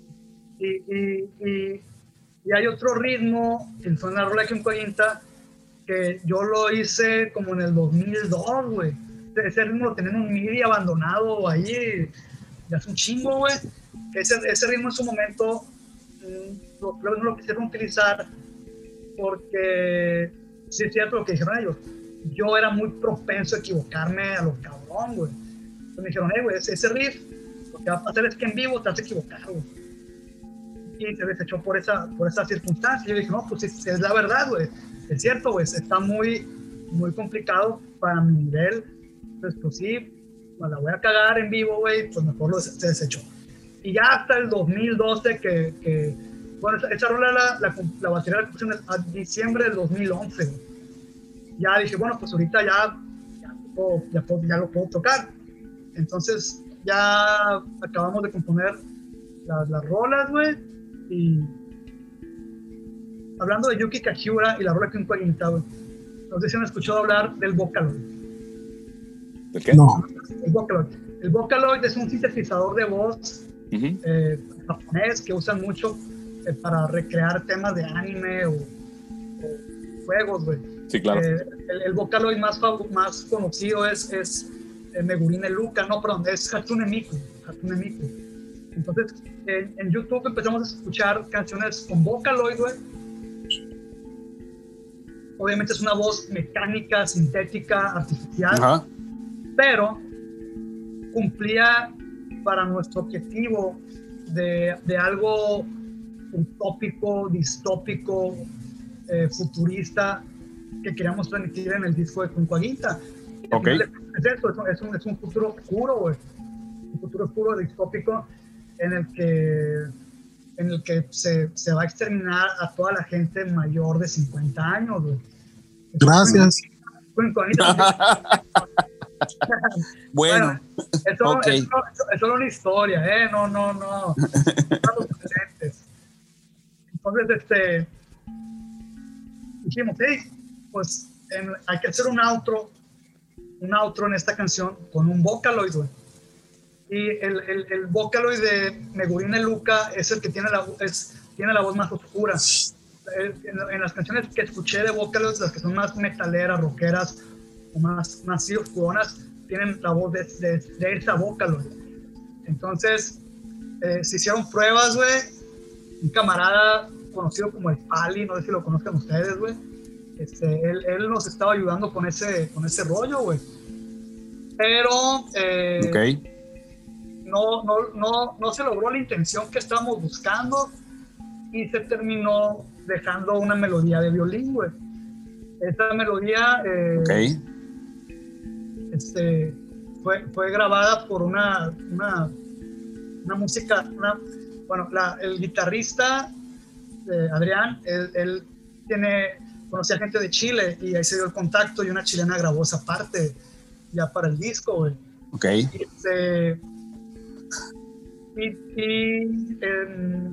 Cuando estaba haciendo esa parte la hizo el Rudolf Vitalis. Una colaboración, o sea, él hizo la melodía que originalmente iba a ser para el vocal, porque lo hizo para el violín, y también hizo el outro del piano, que le da un toque dramático de finalización al disco, güey. Totalmente. Esa canción. Oye, Chaque. Sí. Oye, Chaque, pero está bien. Vamos llegando a la parte. ¿En dónde entra el Draco en todo esto? ¿O por qué tenemos al Draco aquí? Pues, o sea, ¿en qué parte el Draco? Llevamos casi 6 horas hablando de, y mi compa Draco, ¿qué onda? Yo me puse un pedón aquí, güey. Se ve. Todavía falta para que llegue el Draco. Para llegar al punto del Draco. Ok, síguete entonces. Síguete. En 5 minutos fui bien el experto, güey, nadie se dio cuenta, güey. Sí, no, resulta que al Draco me lo encontré en el Oxxo y lo invité a tocar y pues ahora toca con nosotros y fin, ¿no? Es como de, chinga su madre. No, síguete. Lo dirás de mamá, pero básicamente así fue. Pero bueno, es que yo soy el club manager y el güey que acomoda el Tetris en la camioneta y todo ese pedo. Sí. Pero bueno, terminamos la parte de Chagui y ahorita vemos cómo chingados es que apareció en la vida de Chagui. Exactamente, no te preocupes, Chagui, tenemos todo el tiempo del mundo. No, bueno, tenemos pisto, así que tenemos pisto para seguir hablando. Regresando al Quinco Aguinta, güey, bueno, pues resumido, tratamos de meter cosas nuevas, güey, retomar cosas anteriores de los discos, güey, y yo quedé muy contento. Para mí ha sido el mejor trabajo de Evil Heart en cuestión de creatividad, en cuestión del producto final, como sí, güey. La batería suena otro pedo, güey. Es la batería que más me ha gustado cómo ha quedado, güey. Y definitivamente el Brian Elliott, el ingeniero de Manet Studios, tenía razón. Lo mejor era grabar allá, güey. Entonces ya regresando a la grabación de las guitarras y del bajo y la voz, pues desafortunadamente pasó mucho tiempo hasta que se finalizaron por diversas circunstancias, güey. Y el hecho de que Quinquaginta haya tardado 7 años en salir, güey, después de que se lo estrenó Annihilation, hizo que Evil Heart desapareciera del mapa del metal nacional. De hecho, mucha gente pensaba que nos habíamos desintegrado, güey, por falta de actividad. Pero realmente no era falta de actividad, era que no teníamos nada nuevo que mostrar. Entonces, por ejemplo, para mí el ejemplo más claro es Evil Heart tocó en el Festival de Rock del 2008 y volvió a tocar hasta el Festival de Rock del 2014. ¿Por qué no tocamos en ediciones previas, siendo que el grupo no se había desintegrado? No tocamos porque no teníamos nada nuevo que presentar, güey. De hecho, para el Festival del 2010, Adrián comentó que debemos de meter papeles y yo le dije, no, güey, ¿para qué vamos a meter papeles, güey? Si no tenemos nada nuevo, vamos a presentar lo que tocamos en el 2008, güey, no se me hace bien, güey. Entonces mejor hay que darle oportunidad a bandas que no han tocado, güey. Entonces, mientras no tengamos material nuevo, güey, Yo voy a meter papeles para tocar en el Festival de Rock. Ya en el 2014, que tocamos en el Festival de Rock, ya tenemos Crónico Aguinta, güey. Que en aquella ocasión tocamos el disco en su totalidad, güey. Que es la única vez que lo hemos hecho. No tocamos ninguna rola vieja, porque esa tocada era especial para el Crónico Aguinta, güey. Órale. Chingón, y, chingón. Ahí viene otra etapa de las etapas turbulentas de Evil Heart. Yo también pensaba que Evil Heart iba a morir después de sacar Crónico Aguinta, güey. Pero sucede un milagro, güey. Antes de que sacáramos el disco, tocó en Culiacán el grupo canadiense Unleash the Archers, que habían tocado en el 2012. Esta tocada fue en el Mixed Rock, tocada que yo no fui el promotor per se, pero estuve involucrado en todos los movimientos de la banda, güey. De hecho, se quedaron tres acá en casa, güey. Dejaron la Habana ahí en mi cantón, güey, con instrumentos, todo el pedo, güey. Y ahí empezó la relación tanto con la banda como con su manager, Abelardo El Mayo Mayoral, un chavalón de Hermosillo, güey. Que ese güey lo conozco desde que sacamos el Summon to War y fue el fundador de rocksonora.com. Ese güey tiene viviendo en Vancouver un chingo de años, güey. Entonces ya pues nos reencontramos por el pedo de Unleash the Archers, güey. Hice la tocada, estuvo bien chingona la ahí en el Mr. Rock, güey. Pues se hizo la relación pues, con la banda y este güey, y me dice, hey, vamos a volver a Culiacán en el 2014, güey. Entonces dije, ah, pues chingazo, güey. Entonces yo íbamos en el carro, en vueltas, y les dije, hey, quiero que escuchen el nuevo material de Evil Heart, todavía no sale, pero pues me gustaría que lo escucharan, güey. El Crónico Aguinta, ahí les va, pum, güey. Y los güeyes se quedan así, güey, verga, güey. Qué cabrón suena, güey. Suena muy bien, güey. Las rolas, güey, la batería, todo está bien chingón, güey. Está bien pro, güey. Y ya, y les digo, ¿qué onda, güey? ¿Nos pudieron ayudar para tocar en Canadá, güey? Pues simón, güey, pues el disco tiene un chingo de calidad, güey, claro que sí, güey. Y ahí, como ya les dije, ya Evil Heart iba en picada, yo dije, ya, sacamos el contraluta y se acabó la banda, güey. Porque yo ya no veía más con los plebes, güey, porque puros pretextos y puras mamadas, güey. Entonces ya dije, bueno, Simón, vamos a ir para el tour, güey. Entonces empezamos a platicar el tour, esto, aquello, que yo lo estaba viendo originalmente como 5 fechas. Y me dijeron, no, güey, 2 semanas, güey. De Montreal a Vancouver, wey, 2 semanas. Verga, o sea, es mejor de lo que me hubiera imaginado, güey. Pues ya voy a hablar con plebes, güey, ¿saben qué? Una pura en Canadá, güey, hay que ahorrar, güey, la chingada, güey. Ya, pues no, pues simón. Entonces ahí viene un problemón. El Sana ya no quería ser vocalista-bajista. Su última tocada como bajista-vocalista fue la presentación del Festival de Rock, diciembre de 2014, güey. Él comentaba pues, de que se le hacía muy tedioso tocar y cantar las rolas del Crónico Aguinta porque están más complicadas que las de los discos anteriores, güey. Entonces, pues dijimos, ok, está bien, hay que buscar un bajista, güey. Entonces Adrián propone a... No, todavía no. Todavía no llega el rato. Ok, todavía no. Bueno, pero la raza, güey. Yo vi en el Facebook lo publicaron y todo el rollo. No, ahí todavía no era, güey. Todavía no, eso puedes. Ah, bueno, está bien, ahí lo voy a dejar. Todavía no, Draco. Eso puede regresar. Todavía no. Pero bueno, entonces propone el David Barraza como bajista, güey. Y pues David Barraza, pues, yo lo he visto más como guitarrista, güey. Entonces, ya el David empieza a ir con el Adrián y empiezan a sacar las rolas, güey. Entonces, yo honestamente no sabía qué esperar, güey. Y no me refiero tanto por las cuestiones técnicas, sino más a la cuestión de la velocidad de las canciones, güey. Un problema que ha tenido Evil Heart para conseguir integrantes no es la técnica como tal o de que sean malos ejecutantes. Es más el detalle de que las rolas van en putiza, güey. Son rolas largas, güey. Y es la cuestión de la estamina, güey. de que va tan rápido la rola tanto tiempo que ya van perdiendo el beat, güey. Van disminuyendo la velocidad. Porque entonces yo dije, bueno, pues no creo que él esté acostumbrado a tocar rolas de esa velocidad. Pero bueno, vamos a ver qué pedo, güey. Entonces, en la audición, güey, tocó al putazo, güey. Tocó al 100, al chingazo, güey. Tocó muy bien el Barraza, güey. Y qué bienvenido, güey. No había forma de decir lo contrario, porque tocó muy bien en la audición, güey. Entonces ya, ok, bienvenido, güey. Tenemos una gira para Canadá, güey. En aquel entonces tenías que sacar visa canadiense, güey. Entonces, ok, vamos a tramitar visa canadiense, 2014, güey. No, bueno, 2015, perdón, 2015. Vamos a tramitar visa canadiense, güey. Preparen su documentación, güey.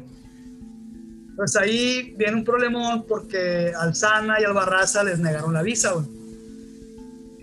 Entonces ahí viene otra cosa, güey. Yo me quedé pensando, sí, les negaron la visa canadiense, güey. Ya fue un problema para la banda, güey. Porque ya estamos buscando un crecer hacia el extranjero, güey. Porque yo ya, como comenté, el Rotten Mutilation me sirvió para darme cuenta de que en México no era la foto. Entonces ya ahí empiezan los problemas. ¿Quién va a cantar, güey? Entonces, a la primera persona que le dijimos fue al Pinky, al vocalista de Rotten Mutilation, güey. Pues no podía, güey. Empezamos a buscar otras opciones. Pregunté con camaradas de otras bandas, güey. Vimos con el vocalista de Sastur, una banda de Toluca, Fernando Salgado, que me ha tocado el bajo Nibor Entourage y el bajo Morskov y otro tanto más de bandas, güey. Y el Fernando Salgado, ese güey vivió en Canadá, vivió en Montreal, para ser exactos, güey. Entonces él tiene sellos sudamericanos en su pasaporte, sellos europeos, güey, tiene visa gabacha, güey. Todo pintaba, güey, para que le iban a dar la visa canadiense fácilmente, güey. Y no, se la negaron, cabrón. Se la negaron. Dijimos, a la verga, güey, estamos metidos en un pinche broncón, güey. Entonces, para lo del bajo, güey, al tour iba a ir un amigo de nosotros, Ulises Cuevas, ex bajista de Tamucifer, que grabó el bajo en el cover de Cenotaph, de Severance. Entonces, hey, Ulises, ¿sabes qué, güey? ¿Qué onda, güey? ¿Te puedes aventar el bajo? No, pues Simón, güey. Simón, que me lo puedo aventar. Entonces ya, bajista resuelto. Faltaba la voz, güey. Entonces cuando pasa lo de mi compa Fer Salgado, faltaba un mes para la gira, que es lo que tarda más o menos en tramitarse la visa canadiense, güey, lo que tardaba. Y me dice el tour manager, Grant Trussell, el guitarrista de Orange the Archers, que para ese momento ya había accedido a sacar un tiraje canadiense para el Puntuaguinta, güey. Entonces me dice, ¿sabes qué, güey? Que se ve ahí en el video. Entonces me dice Grant, ¿sabes qué, güey? Está muy cabrón este pedo, güey. Ya no veo caso arriesgarnos con un vocalista mexicano, güey. La única opción es un vocalista canadiense, güey. Entonces le dije, ok, mándenme opciones, güey. Me mandaron a dos vatos de Vancouver, güey. Bueno, uno de Vancouver y uno de Nanaimo, que es una isla, está en la isla de Vancouver, cerca de Vancouver, obviamente. Ay, perdón. Y cantaban ultra brutal, güey. O chicuino, güey.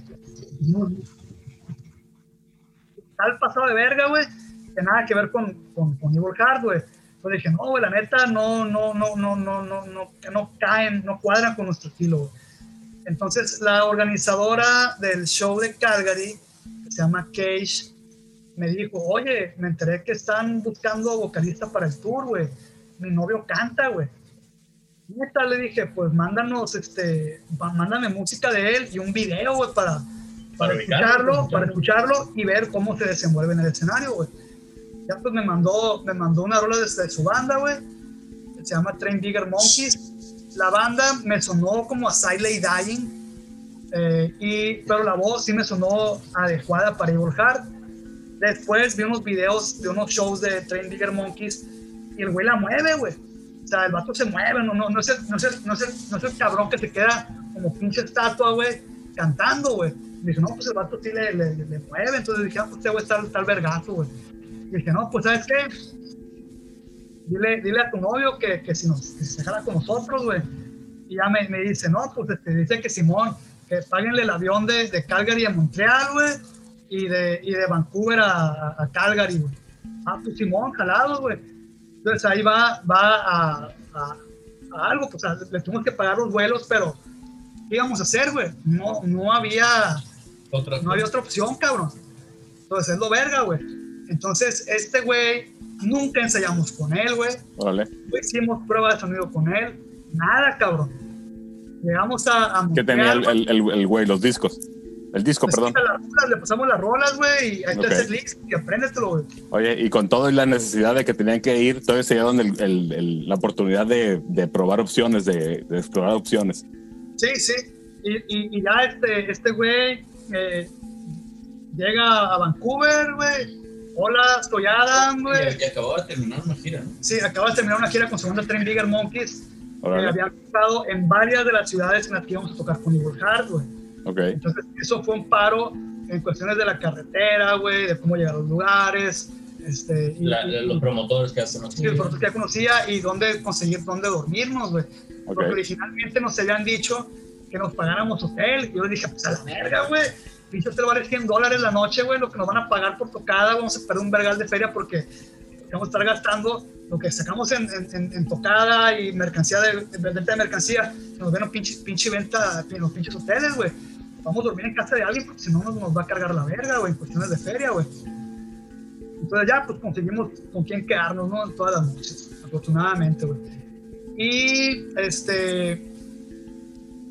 en todas las noches de la gira consiguieron gente con quien quedarse en la ciudad, escriba. Órale, chingón. Y ya yo andaba bien cagado, güey, porque dije, si el Adam se equivoca en las letras, güey, lo vamos a perder, güey, porque es muy común que uno se esté guiando con la letra, güey. Entonces yo traté lo más posible de enfocarme en el 1, 2, 3, 4 de la batería, güey. Y ya pues empezamos con la primera canción, 1, 2, 3, 4. Y este güey, la letra al putazo, güey. Y otra rola, igual, y todo bien, güey. Y en las rolas que no se aprendió la letra completa, repetía partes que eran de la misma métrica en otra parte, güey. O sea, no era la misma letra, pero era la misma métrica, güey. Pues por eso, al final de cuentas resolvía este vato, ¿no? Exactamente, güey. Y en lo que siguió avanzando el tour, güey, se siguió mejorando, güey. Entonces, ya que acaba el tour, güey, pasan dos cosas. La primera, güey, el vato Hermosillo, el Mayo, güey, nos dice, yo ni le dije nada, él se subió solo al escenario y me dice, lo que sigue, cabrón, tocar en Estados Unidos. Esa madre es ahorita lo que va a tronar más al rato. Y ya después Adam comentó que él estaba puesto al 100, güey, para lo que se ofreciera, güey, que nos dice, si en otra ocasión su vocalista no puede tocar en el extranjero, yo me jalo. Y yo, eso me gustó un chingo su disposición, güey. Le dije, no, muchas gracias, pues si se vuelve a salir algo, pues te vamos a decir, güey. Entonces, ya previo a la gira, ya había mucha tensión respecto a la situación del Sana y del Barraza, güey. Entonces, yo estaba con la decisión de que quedaran fuera del grupo, güey. Y no por culero, güey. Es como son, güey. Si ya les negaron la visa canadiense, güey, y a Sana ya le habían negado la visa americana, güey, la visa gabacha, güey. Está cabrón, güey. Ni pedo. Estamos buscando hispanos, güey. No se puede aquí. Claro. Entonces, al Barraza le negaron la visa canadiense 2 veces, güey. Simón. Entonces, desafortunadamente, el pronóstico para que le den la visa americana también es muy desalentador, güey. Sí, claro, y mira, para que te nieguen la visa de Canadá, pues está cabrón, ¿no? Si los pinches gringos son buenísimos para negarte, pero para que te la nieguen en Canadá, sí, es otro pedo. Entonces, voy a lo mismo, güey. Mucha raza no entiende que los grupos no son, una banda no es un grupo de amigos. Yo voy a mencionar una frase del grupo Vader, güey. Vader es una banda polaca que llevan tocando como desde el 83 por ahí. Vader tuvo mucha controversia porque el baterista que más emblemático de la banda, Doc, quedó fuera del grupo en el 2005, güey. Entonces, él quedó fuera por problemas de alcoholismo, güey. Entonces, mucha gente se les fue sobre la yugular estos vatos, güey, de que, güey, qué pedo, ¿por qué corrieron a Doc, güey? Si ya tenía un chingo años en la banda, güey, parte del sonido del grupo, güey, la evolución de la banda y todo el pedo. Y Diotor, el vocalista de Vader, vocalista y guitarrista de Vader y fundador de Vader, hizo un comentario. Dijo, lo voy a parafrasear porque no es exactamente así tal cual, pero por la idea se va a entender. Vader no es un grupo de amigos, güey. Vader es un grupo de personas con un objetivo y una meta común. ¿Ah? Es importante que sea un obstáculo para lograr esa meta o ese objetivo, va a quedar fuera, güey. Entonces yo me quedé, dije, a la verga, güey. Pues si estos vatos, güey, le dieron gas al baterista original, no original, pero que fue el emblemático, la banda emblemático, güey, a la verga, güey, y los otros no se detuvieron, güey. Desafortunadamente los problemas del alcoholismo de Doc empeoraron y falleció a unos años después, una lástima, pero me quedó muy claro ahí eso de que un grupo, en realidad, una banda, mejor dicho, no es un grupo de amigos. Si lo ves como un grupo de amigos, te vas a estancar, güey. Si lo ves como partes iguales, te vas a estancar, güey. Si lo ves como quiero ser el mejor de mi ciudad, te vas a estancar, güey. Si no estás dispuesto a invertir, te vas a estancar también. Entonces, yo sí le comenté a Adrián, le dije, ¿sabes qué? La neta, yo ya no veo Evil Heart con la cosa, güey, le dije. Entonces, ya van a ser, ya van a mermar los planes que siguen para el futuro, como tocar en Estados Unidos, güey. Simón. Entonces, Adrián propone hacer dos alineaciones de Evil Heart, güey. Una para México, con el Barraza y el Sana, y otra para el extranjero, con Adam y con su bajista, güey. Entonces, a mí, no sé, güey, no me cayó, no se me hizo media apropiada, güey. No veo por qué tener dos alineaciones, para mí es una alineación y ya, güey. Entonces sí, empezó el tema, e inclusive fue tema de conversación durante todo el tour, güey. Y hasta a Adam le tocó escuchar los comentarios, güey.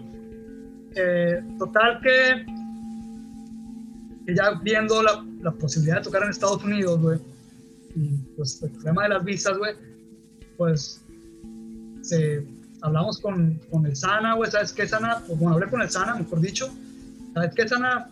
Pues están así, ya sabe, muchas gracias por todo, porque aparte, el Sana, para mí, yo le agradezco mucho que él haya grabado con Cuallinta, güey, aún él habiendo manifestado que él ya no tenía pues, interés de seguir en la banda, güey, y grabó el bajo, lo grabó bien, y grabó la voz, y todo quedó muy bien. Entonces, okay. Pues ya quedó todo bien, todo sereno, porque el Barraza, pues, duró pues, muy poco en la banda. Se hicieron un par de presentaciones de despedida en Querétaro y en Irapuato, y ya fueron las últimas tocadas con ellos dos, güey. Y de hecho, pues, sí, fueron las últimas tocadas con ellos, y unos días después se anunció de que Adam iba a ser el vocalista ya permanente de Evil Heart, güey. Porque realmente el hecho de que sea vocalista no es mayor complicación para nosotros, porque no es como si fuera el guitarrista o el bajista, güey. O sea, ahí sí es más pedo, güey, en cuestiones de ensamblamiento musical, güey.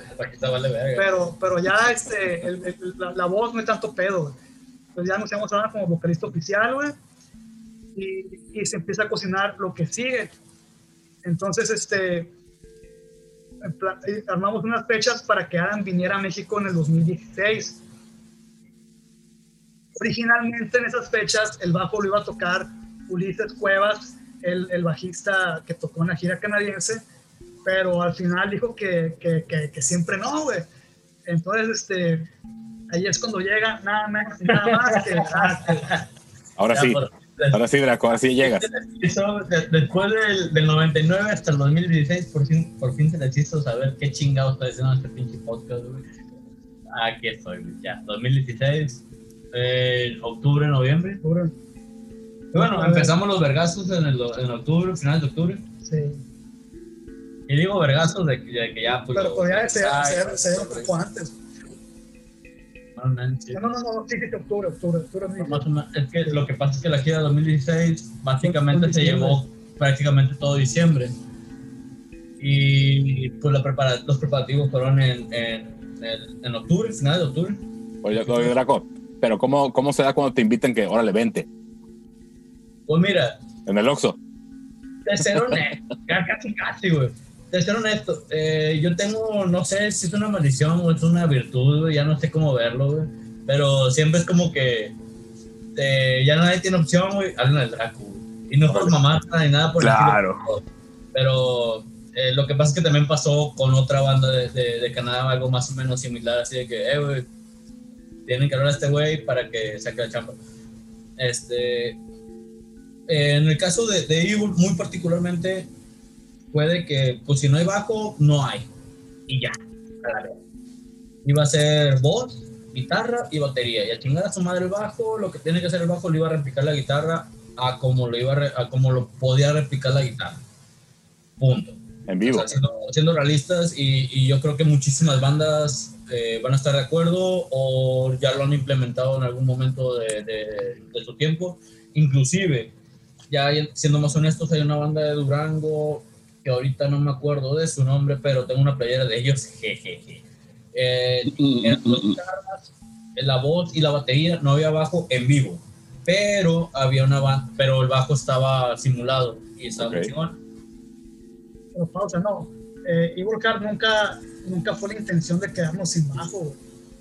Es otra cosa. No. De hecho, lo que comentó hace rato el Draco de que le había publicado, que había compartido una publicación de nosotros, güey, es de que cuando nos dicen acá, bueno, allá en Canadá, de acá en Estados Unidos, yo hice un anuncio de que Evil Heart está buscando otro guitarrista, o sea, para tener dos guitarras y un bajista, güey, porque la idea era regresar a que fuéramos 5 integrantes, voz, dos guitarras, bajo y batería, güey. Que para mí esa es la como Evil Heart siempre debió de haber sido, pero por X o por Y terminamos siendo tres, güey. Entonces sí, la tirada era esa, y que esa publicación, sí es correcto, la compartió el Draco, güey.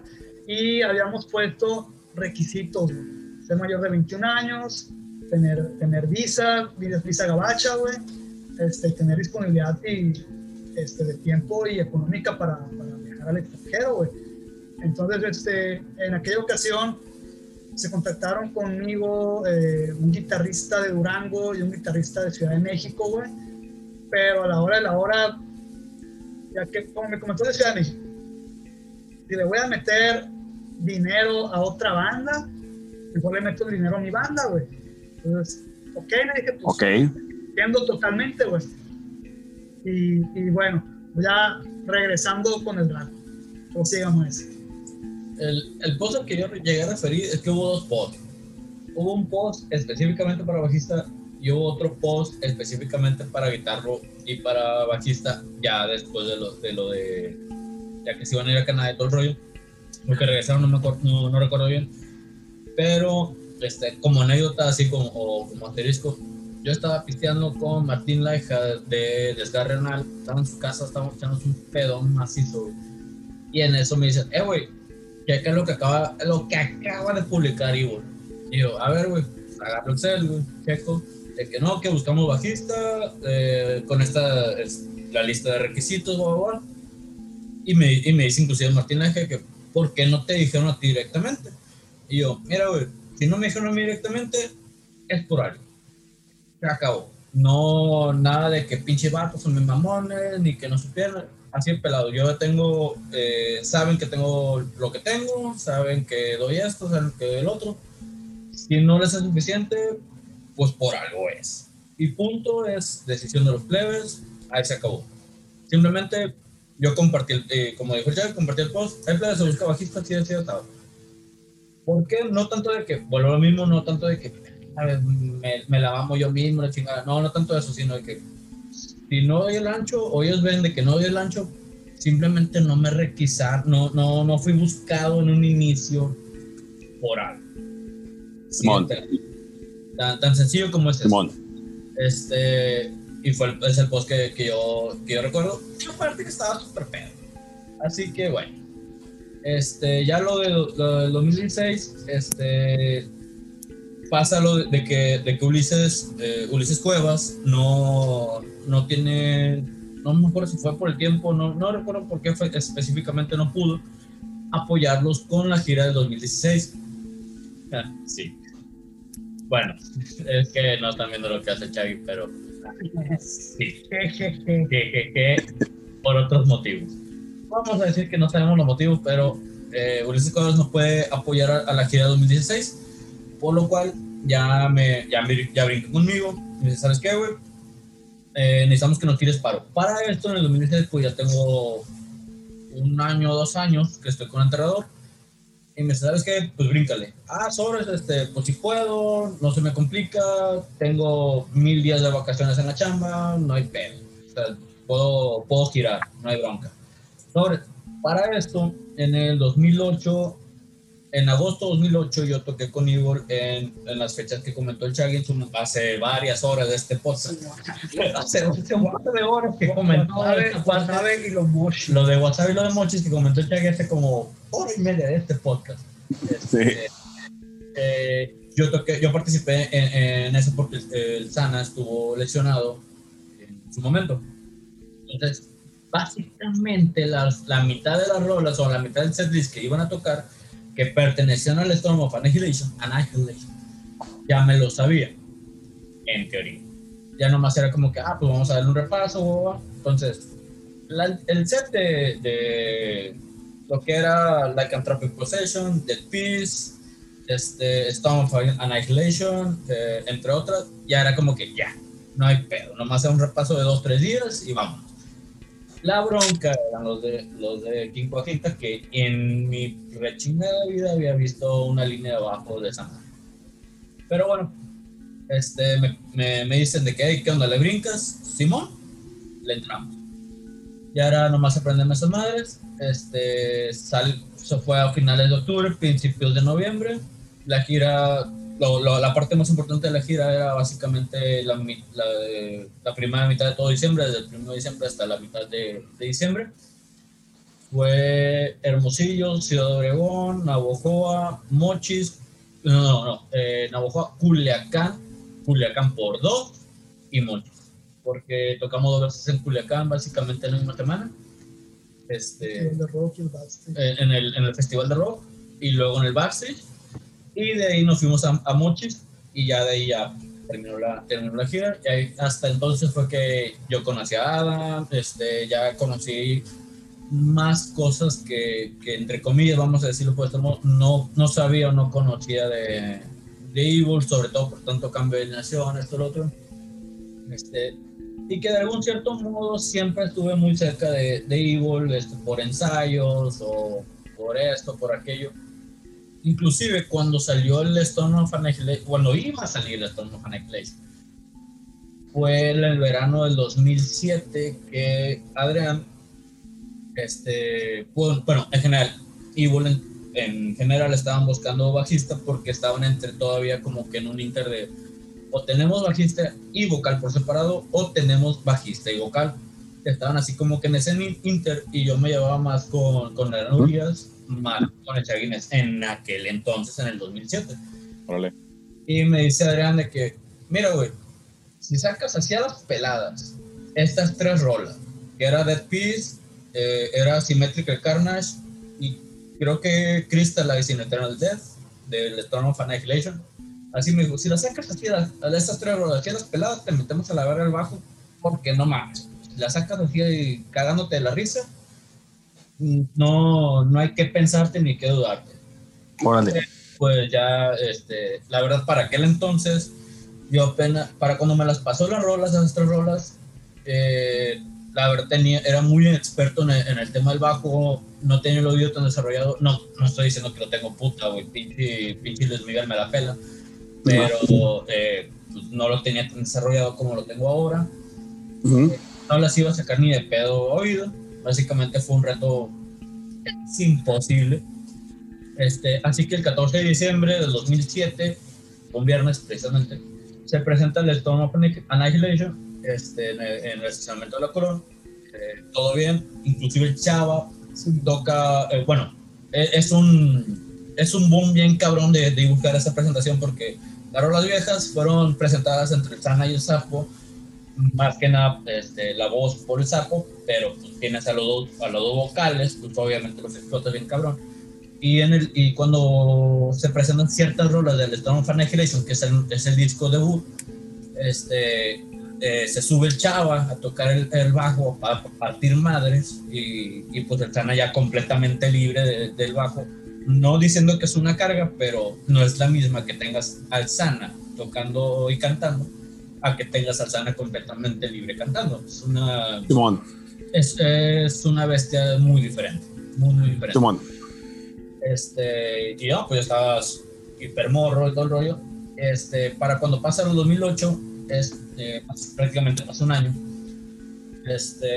Yo me sabía las rolas porque las macheteé una y otra vez. La neta fue un disco que cuando salió lo compré, tenía la playera y todo el rollo. No, que paréntesis, no sé por qué chingado las playeras de Storm of Annihilation se enchicaron, güey. Todo mundo que tiene una pinche playera de Storm of Annihilation, todos se hizo chiquita, no sé por qué verga, güey. Pero bueno, es un misterio de la humanidad. Okay. Yo me macheteé todo, le tomo un Annihilation, güey. No sé, me encontraba Adrián en una peda, me encontraba Chaga en una peda, alguien ponía una rola de ese disco. Yo me sabía la letra, me sabía los cambios, ya me sabía todo. Entonces, para cuando llega agosto de 2018, es como que, güey, pues este vato a lo mejor no sabe las rolas, pero mínimo sabe dónde hacer los chingados cambios, güey.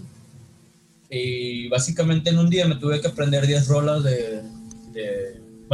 un día no, güey, fueron como 3, 4 horas que me tuve que aprender 10 rolas de Evil, de hora de la verga, güey. Ven, cállate a la casa y después de la jornada del trabajo, después de todo, cállate a la verga y te las voy a enseñar y si te la quieres rifar, güey.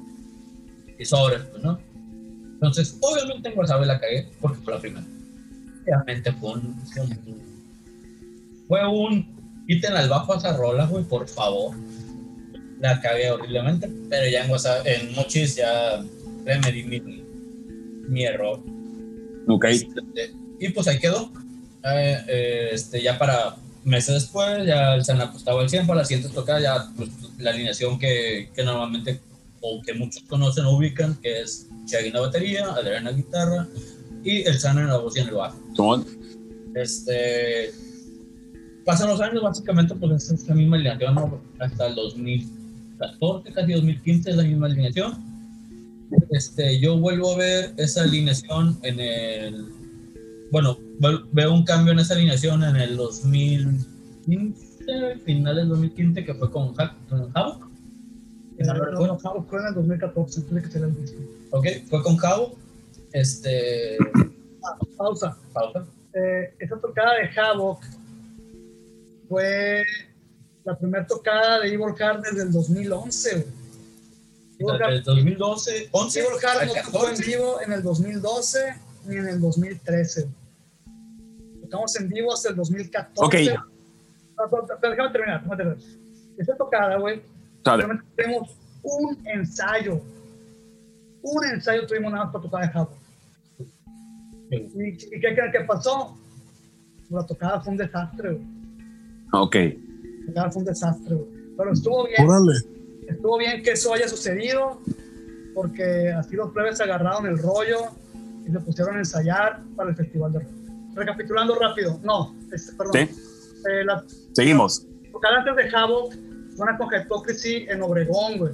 Después fue la tocada de Havoc, pero para la tocada de Havoc nos tuvimos un ensayo, porque los plebes no querían ensayar, güey. No querían ensayar. Ok.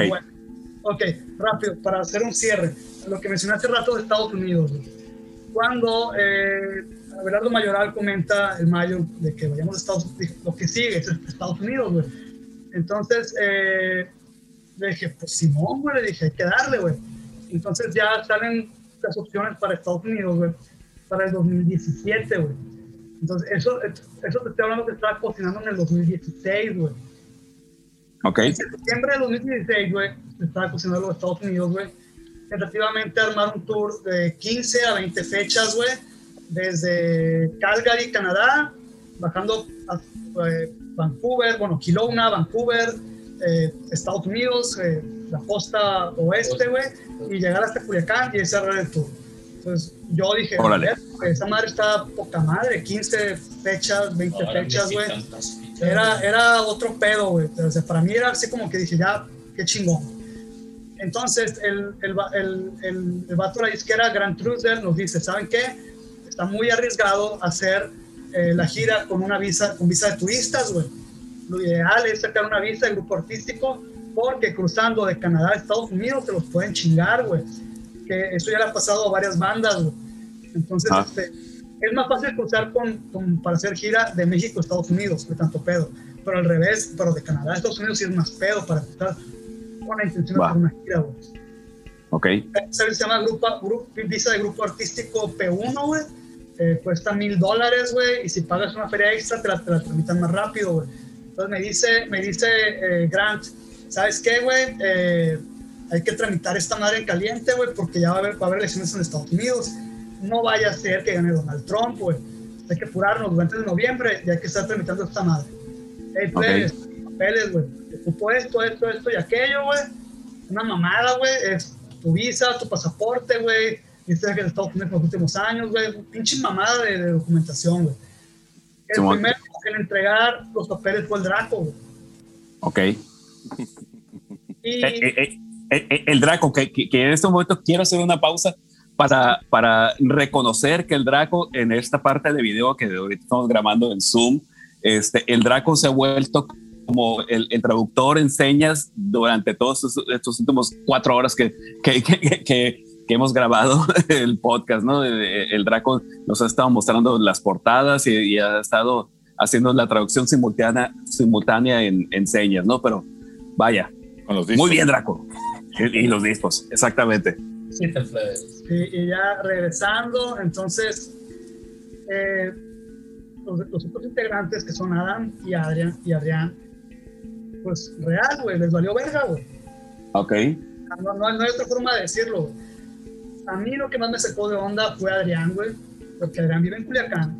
Lo veía diario, güey. Bueno, no diario, no, pero nos veíamos para ensayar, güey. Y cada domingo que ensayábamos le decía, oye, tus papeles. No, que te los mando a la semana. Tus papeles, te los mando a la semana. Sobre todo te los mando. Papeles, okay. Tenemos un chat grupal, güey. Y así les decía, hey, güey, ¿qué pedo con los papeles, güey? Total, que gana Trump, cabrón. Gana Trump y me dice Grant, ok, ya ganó Trump, no hay pedo, me dice.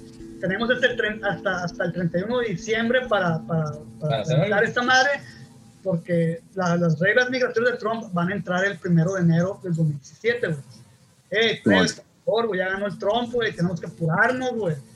¿Les valió verga, güey? ¿Les valió verga? Ok. Órale.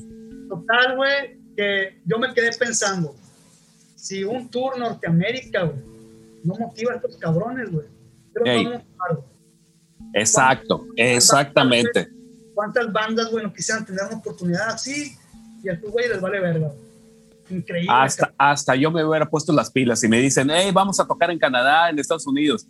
Y dijeron, ¿cómo no? Claro, no conozco nada de metal. Yo me aprendo las pinches rolas, con tal de que me lleven de vacaciones, cabrón. Sí, seguro. Sí, seguro, cabrón, a huevo, güey. Entonces, ya, total, para no te la larga, güey, tardaron 8 meses, güey, en entregar la documentación, siendo Adrián el último en entregarla, güey. Y ya que Adam entregó su documentación, a la semana o a los días le entregó el Adrián. Yo estoy seguro que si el Adam no lo hubiera entregado, el Adrián tampoco lo hubiera entregado. O sea, como que, ay, verga, ¿viste, güey, lo entregó? Ah, pues yo también. Y no mames, güey. Entonces, ¿qué pasó? Terminamos perdiendo la gira de Estados Unidos, güey. Y nomás se pudieron rescatar las fechas de Canadá, güey. Yo estuve así, güey, de cancelar todo el tour a la verga, güey. Yo estaba hasta la verga, harto ya, güey, de todos los años de estar arreando a la gente, güey. Adrián, güey, en el tiempo de Evil Heart, güey, llegó tarde, sin exagerar, güey, al 90% de los ensayos, güey. Entonces, no mames, güey. No mames, güey. Entonces, ya para mí eso de los Estados Unidos fue la gota que derramó el vaso. Dije, yo estoy harto a la verga, güey. Ya fue demasiado, güey. Y ahí fue cuando tomé la decisión de que iba a desintegrar Evil Heart. Yo iba a cancelar el tour, iba a cancelar las fechas en Canadá, güey. Y hasta Evil Heart a la chingada, güey. Pero bueno, se decidió de hacer el tour. Ah, y otra nota es de que el tour, güey, se iba a hacer sin Adrián, güey. Llegó un punto en que se iba a hacer sin Adrián. O sea, ya estaba tan molesto, güey, que dije, a la verga, güey, pues. Y estuvimos viendo opciones de guitarristas, güey. Y ya me dice Grant, me dice, ¿sabes qué? Me dijo, cálmate, güey. Siento que estás bien encabronado y muy molesto por todo este pedo, güey. Pues claro, a huevo. Pues. Pero me dice, lo mejor es que se haga el tour con Adrián. Ok. Oye, Chagui, pues ya con todos estos momentos agridulces que pasaron en los últimos momentos de Evil Heart, pues yo creo que lo importante son sus 4 discos que quedaron por ahí, que 3 de ellos están en plataformas digitales, están en Spotify. El primero no está en Spotify, ¿verdad? No. Nada más en YouTube. Bueno, aquí viene otra circunstancia, ¿no? Ahí viene otra experiencia. Vámonos. Los iba a subir la disquera, güey. ¿El primero? No, todos. Los 4 yo subí la disquera. Desde Metal Records se iba a encargar de subir eso a Spotify. Sin embargo, güey, Adrián de manera unilateral, güey, presionando de que no estaban los discos en Spotify, él decide moverse solo para subirlos, güey. Okay. Y por alguna razón no subieron el Summon to War. Ignoro que haya pasado. Yo no uso Spotify, güey. Ok, yo, o sea, el material que está ahí no es de ustedes, pues no, ustedes no reciben las regalías. Lo subió Adrián y yo no sé qué pedo. Órale. Yo no sé qué pedo, desconozco, güey. Fíjate que dentro de todo lo agridulce que platicas por ahí, yo creo que es bien valioso rescatar, pues, lo positivo que es la música y los logros que hicieron como banda, y está perfectamente claro, Chagui, en la distancia, pues en algún momento te conocí de cerca, que el proyecto lo cargaste en tus espaldas, hiciste lo que querías hacer con la banda y obviamente necesitabas de otras personas para que esto pasara, independientemente de todas estas circunstancias que nos platicas. Y yo creo que lo rescatable es eso, ¿no? Los discos, la música, el trabajo que se puede mostrar independientemente de todo lo que haya pasado, yo creo que tiene un valor bien importante. Y la banda, pues, se termina cuando, ¿2019? Sí, ya acabando el tour del 2017 de Canadá, güey. Yo hago el anuncio en diciembre del 2017 de que Adrián ya no está en la banda, güey. Aquí viene algo, güey. Yo iba a hacer un anuncio explicando que Adrián había sido expulsado, güey, pero la disquera no me autorizó, güey. Okay. Los canadienses son muy políticamente correctos, güey. Okay. Me dices, no, ¿sabes qué? Te escucha muy mal esa madre de que te expulsado, güey. Mejor pon de que ya tomaron caminos separados, güey. O sea, Evil Heart part ways, ¿ok? Dije, perfecto, no tengo ningún inconveniente con eso, güey. Pues eso fue lo que yo hice, güey. Yo sigo hasta las instrucciones de la disquera porque ellos tienen su forma de actuar por algo, ¿no? Entonces ya puse Evil Heart Part Ways with Guitarrista Adrián Murillas. Pum, sin mayor explicación. Ok, órale. No, fíjate que, digo, salvo tu mejor comentario, yo creo que lo positivo es eso. Los discos que lograron hacer, la música que lograron hacer, las giras que pudieron hacer hasta Europa. Yo creo que en este ejercicio del podcast no habíamos tenido a una banda que hubiera tenido la oportunidad de ir a tocar a Europa, ni a Canadá, ni mucho menos, y tener cierto reconocimiento, sobre todo en la escena del metal, como ya platicaste, que aquí en México no es fácil, sobre todo siendo de Sinaloa, tener una presencia en el centro del país y otras circunstancias que independientemente del género, pues también son de cómo se mueve la música, ¿no? Aquí en nuestro país, a lo mejor para otros géneros es más fácil, es más amigable, es más cercano, es menos complicado llevar tu música a otras latitudes dentro del mismo país. Pero bueno, yo creo que cualquier logro que ustedes hicieron, pues no se puede menospreciar bajo ninguna circunstancia. Y yo creo que lo rescatable es eso, ¿no? Su música, sus discos y lo que quedó ahí para, pues para la posteridad, ¿no? Ojalá, digo, por lo que platicas, se entiende complicado, pero ojalá que en algún momento Evil Heart encuentre algún momento que pudiera resurgir de alguna forma, para alguna circunstancia, para recordarle a la gente que lo seguía que su banda existió y que hizo esa música, que mal que bien pues pueden seguir escuchando en las plataformas digitales, ¿no? Como ven los jóvenes. Exacto. Sí, definitivamente, como yo comenté hace ya unas horas, yo jamás me hubiera imaginado todo lo que sucedió. Yo pensaba que Evil Heart iba a ser una grabación, unas cuantas tocadas y ya. Afortunadamente se fueron abriendo las puertas una tras otra, sin pensarlo, sin esperarlo, güey. Se dieron las cosas, güey. Logramos pues más de lo que habíamos esperado. Se pudo haber logrado más, sí, pero yo no me siento, ¿cómo decirlo?, agobiado por lo que no se hizo. Claro. Más que nada me siento contento por lo que sí se hizo. No, fíjate, Chagui, yo te agradezco que estando aquí en este espacio, pues hayas tenido toda la apertura para platicar las cosas como fueron, como tú las viviste, como lo sientes, ¿no? Por ese lado, pues muchas gracias, ¿no? Sí, exacto. La invitación, muy chingón todo, y pues bueno, quién sabe si después vaya a haber Evil Heart o algo así, pero... Ojalá. Pues al menos sí, por lo pronto, otro break, pero sí quiero hacer algo de música más adelante. Me quedé con la espinita del Doom Death que mencionamos hace rato, güey, o el Heavy Metal, quién sabe, ¿no? Pero de alguna manera u otra va a haber música nueva de mi parte, tarde o temprano, Death Metal, Doom Metal, Heavy Metal, qué sé yo, pero... Órale, Chagui. Fíjate que con lo que platicaste me llamó mucho la atención que en ningún momento dijeras, mira, hice una banda alterna por acá para liberar presión y hacer esta cosa más simple, ¿no? Pero bueno, esa es otra historia. Bueno, hasta rápido toqué de sesión, bueno, en tu presión nocturna, cuando nos quedamos sin bajista, güey. Y con Tamucifer en el 2008, güey, que les ayudé con la grabación de su disco. Claro, pero bueno, con el drive que traías, Chagui, de impulsar cosas que querías hacer, realmente me llama la atención que no hubieras provocado un proyecto alterno a Evil Heart, que evidentemente se convirtió en algo mucho más grande, incluso de lo que tú tenías proyectado, ¿no?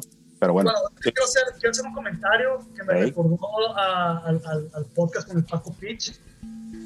El Paco Pitch mencionó que después de Naranja Mecánica no hubo una explosión de rock en Culiacán, por decirlo de alguna forma, güey. Y también es algo que a mí se me hizo curioso en Culiacán. Cuando Evil Heart graba Somos Tu War, muchas bandas empiezan a decir, quiero grabar. Sin embargo, no lo hicieron. Entonces, va a lo que dijo el Papo Pitch. Entonces, muchas veces, muchos movimientos musicales, güey, se dan porque una banda da el brinco, claro, y otras bandas de la zona lo hacen. En el caso metalero, podemos ver las bandas de Estocolmo, en Suecia. Empezó en Tombed, luego Dismember, Unleash, y ahí se fue, ¡pum!, una bomba. Luego, en Suecia, las bandas de Gotemburgo, Dark Tranquility, In Flames, y otra bomba, güey. Entonces, en Inglaterra, el Doom Death Metal, güey, My Dying Right, Anathema, güey, Paradise Lost, pum, una bomba, güey. Alemania, el thrash de Creator, Destruction y Sodom, pum. San Francisco, Metallica, Megadeth, Testament, pum, güey. Y hay varios ejemplos, ya en algo más comercial, el grunge de Seattle, etcétera, etcétera. Hay varios ejemplos de que una banda explota y explota más ahí en esa zona. Entonces, yo sí me hubiera esperado en su momento que más bandas de Sinaloa se hubieran animado a grabar. Estoy hablando a principios de los 2000. Totalmente, sí, totalmente. No. De hecho, sí, digo, en menor o mayor proporción sí pasó. Naranja Mecánica lanzó su disco en el 97, el de Ultrasónico, el primer disco de Ultrasónico sucedió en el 99, güey. Subidos totalmente a ese rollo de que había que grabar porque era la forma de que tenía que suceder, y el mayor o mayor proporción sí pasó, ¿no? Sí, no. Sí. Pero digo, yo me refiero al caso metalero de que... Claro, por supuesto. Claro. Y pues bueno, yo exhorto a las bandas a que graben su música como se pueda, güey. Obviamente, un consejo: inviertan más en la producción de su material. ¿Por qué? Porque la mayoría de la gente que los va a escuchar en plataformas, güey, jamás los va a ver en vivo. Nunca. De hecho, yo muchas de mis bandas favoritas no las he visto en vivo, güey. Claro. Son las que están escuchándolas. mis bandas favoritas del 2020, del 2019, la gran mayoría jamás las voy a ver en vivo, güey, pero disfruto el material porque fue grabado de la mejor manera posible. Por supuesto. Claro, definitivamente es importante invertir en equipo, güey, pero es más importante invertir en una grabación, porque es lo que va a quedar de por vida. Cuando tú te mueras, va a sobrevivir eso, va a quedar para la posteridad, y es lo que la gente va a escuchar más que tu música en vivo. Por supuesto. ¡Oh! Es un escalón, son varios escalones grabar un buen disco por ahí, que quede por ahí. Sí, correcto. Muy bien. Jóvenes, muchas gracias por acompañarnos. Draco, muchas gracias. Chagui, muchas gracias. Chagui, Chep, espérame, antes de irnos, yo quiero reconocer la labor de Campeseros del Chagui, que quien lo conoce, güey, quien estuvo a su lado en algún momento en los últimos 20 años, realmente reconoce este compromiso que tuvo con el metal culiche, con las bandas de metal culiacanenses, y la verdad es que te reconozco totalmente, Roger, este trabajo que hiciste para Everheart y todo el trabajo que hiciste para todo el movimiento de metal aquí en Culiacán. Ha sido extraordinario y ha sido impresionante, y quien te conoce, te lo juro que te lo reconoce totalmente, ¿no? Y gracias por aceptar la invitación y gracias por estar aquí con nosotros esta noche. Okay. Gracias a ustedes por la invitación, por este espacio. Y digo, ya son más de 4 horas, güey. Ya son 4 horas. Oye, antes de que nos vayamos, las plataformas digitales de Everheart para que los puedan escuchar. Pues estamos en Spotify, güey, estamos en Facebook. Es que yo lo voy a ser honestos, güey, yo no uso Spotify ni uso. Okay. Draco, ayúdale. Si están en Spotify, como Everheart, igual YouTube. No, pues igual, o sea, lo que es la red social de Facebook y la de Instagram. Ya tenemos. Está ahí Twitter, Instagram, Facebook. Pero ya de plataformas para escuchar la música, digo, Spotify y YouTube son las meramente oficiales, y entre comillas Spotify, por lo que comentó, okay, en ese momento, hace una media hora más o menos, la de Spotify está como que entre comillas, pero es lo que hay, y YouTube es más oficial porque así la administra el Chagui. Sí, ahí están los discos, están los 4 hechos completos, sí, cosas en vivo, reportes de estudio, está chingón. Y otra cosa muy importante, güey, antes de que la raza agarre monte, muy importante, yo no tengo pedos con ningún ex integrante de la banda, de ninguna forma, güey, todo bien, porque yo sé que más de alguna persona que escuche este podcast puede que agarre monte y empiece a meter sisal. Entonces, ahí está, todo bien, güey, las cosas no pasaron, ni pedo, güey, ya no se puede cambiar el pasado, güey, para mí hay que seguir hacia adelante. Transparente. Sí, claro. Excelente. Que sí, claro que sí. Muy bien, jóvenes, pues agradecemos la presencia de Everheart, del Chagui, del Draco, integrantes de una legendaria banda de aquí de Culiacán, Sinaloa, México. Legendaria del metal. Una banda que le apostó todo a este incierto camino de la música generada en forma independiente. Hablando del Chagui, pues un promotor que esa labor todavía no se les reconoce, muchos dolores de cabeza para organizar tocadas, para coordinar esfuerzos, traer grupos, poner bolsa, que es muy ingrato porque la gente muchas veces no conoce la situación de todo esto que se da detrás de la organización de eventos. El Chagui se lo aventó prácticamente pues a como pudo solo, pero favoreció a muchas bandas locales y muchas bandas de fuera del estado. Una banda con una relevancia a nivel nacional e internacional, con 4 discos que van a seguir generando de qué hablar, en mi opinión, aunque no es la primera banda de metal en el estado, es una de las bandas o la banda que es referente en este tema de este género o de estos géneros que se han tocado del podcast, y pues los invitamos a escuchar la música de Everheart. Esperemos que en el futuro pueda haber algo más, si no como Everheart, sí, con la participación del Chagui, de Draco y de quien se puede y quiera sumar a estas ideas y a estos proyectos que se generan en torno a la música que a ellos les gusta. Shaggy, Draco, de nueva cuenta, muchísimas gracias por acompañarnos. Esto fue todo en el episodio número 67 del Ultrasónico Podcast con Evil Heart. Buenos días, buenas tardes, buenas noches. Bye. Buenas noches, canales.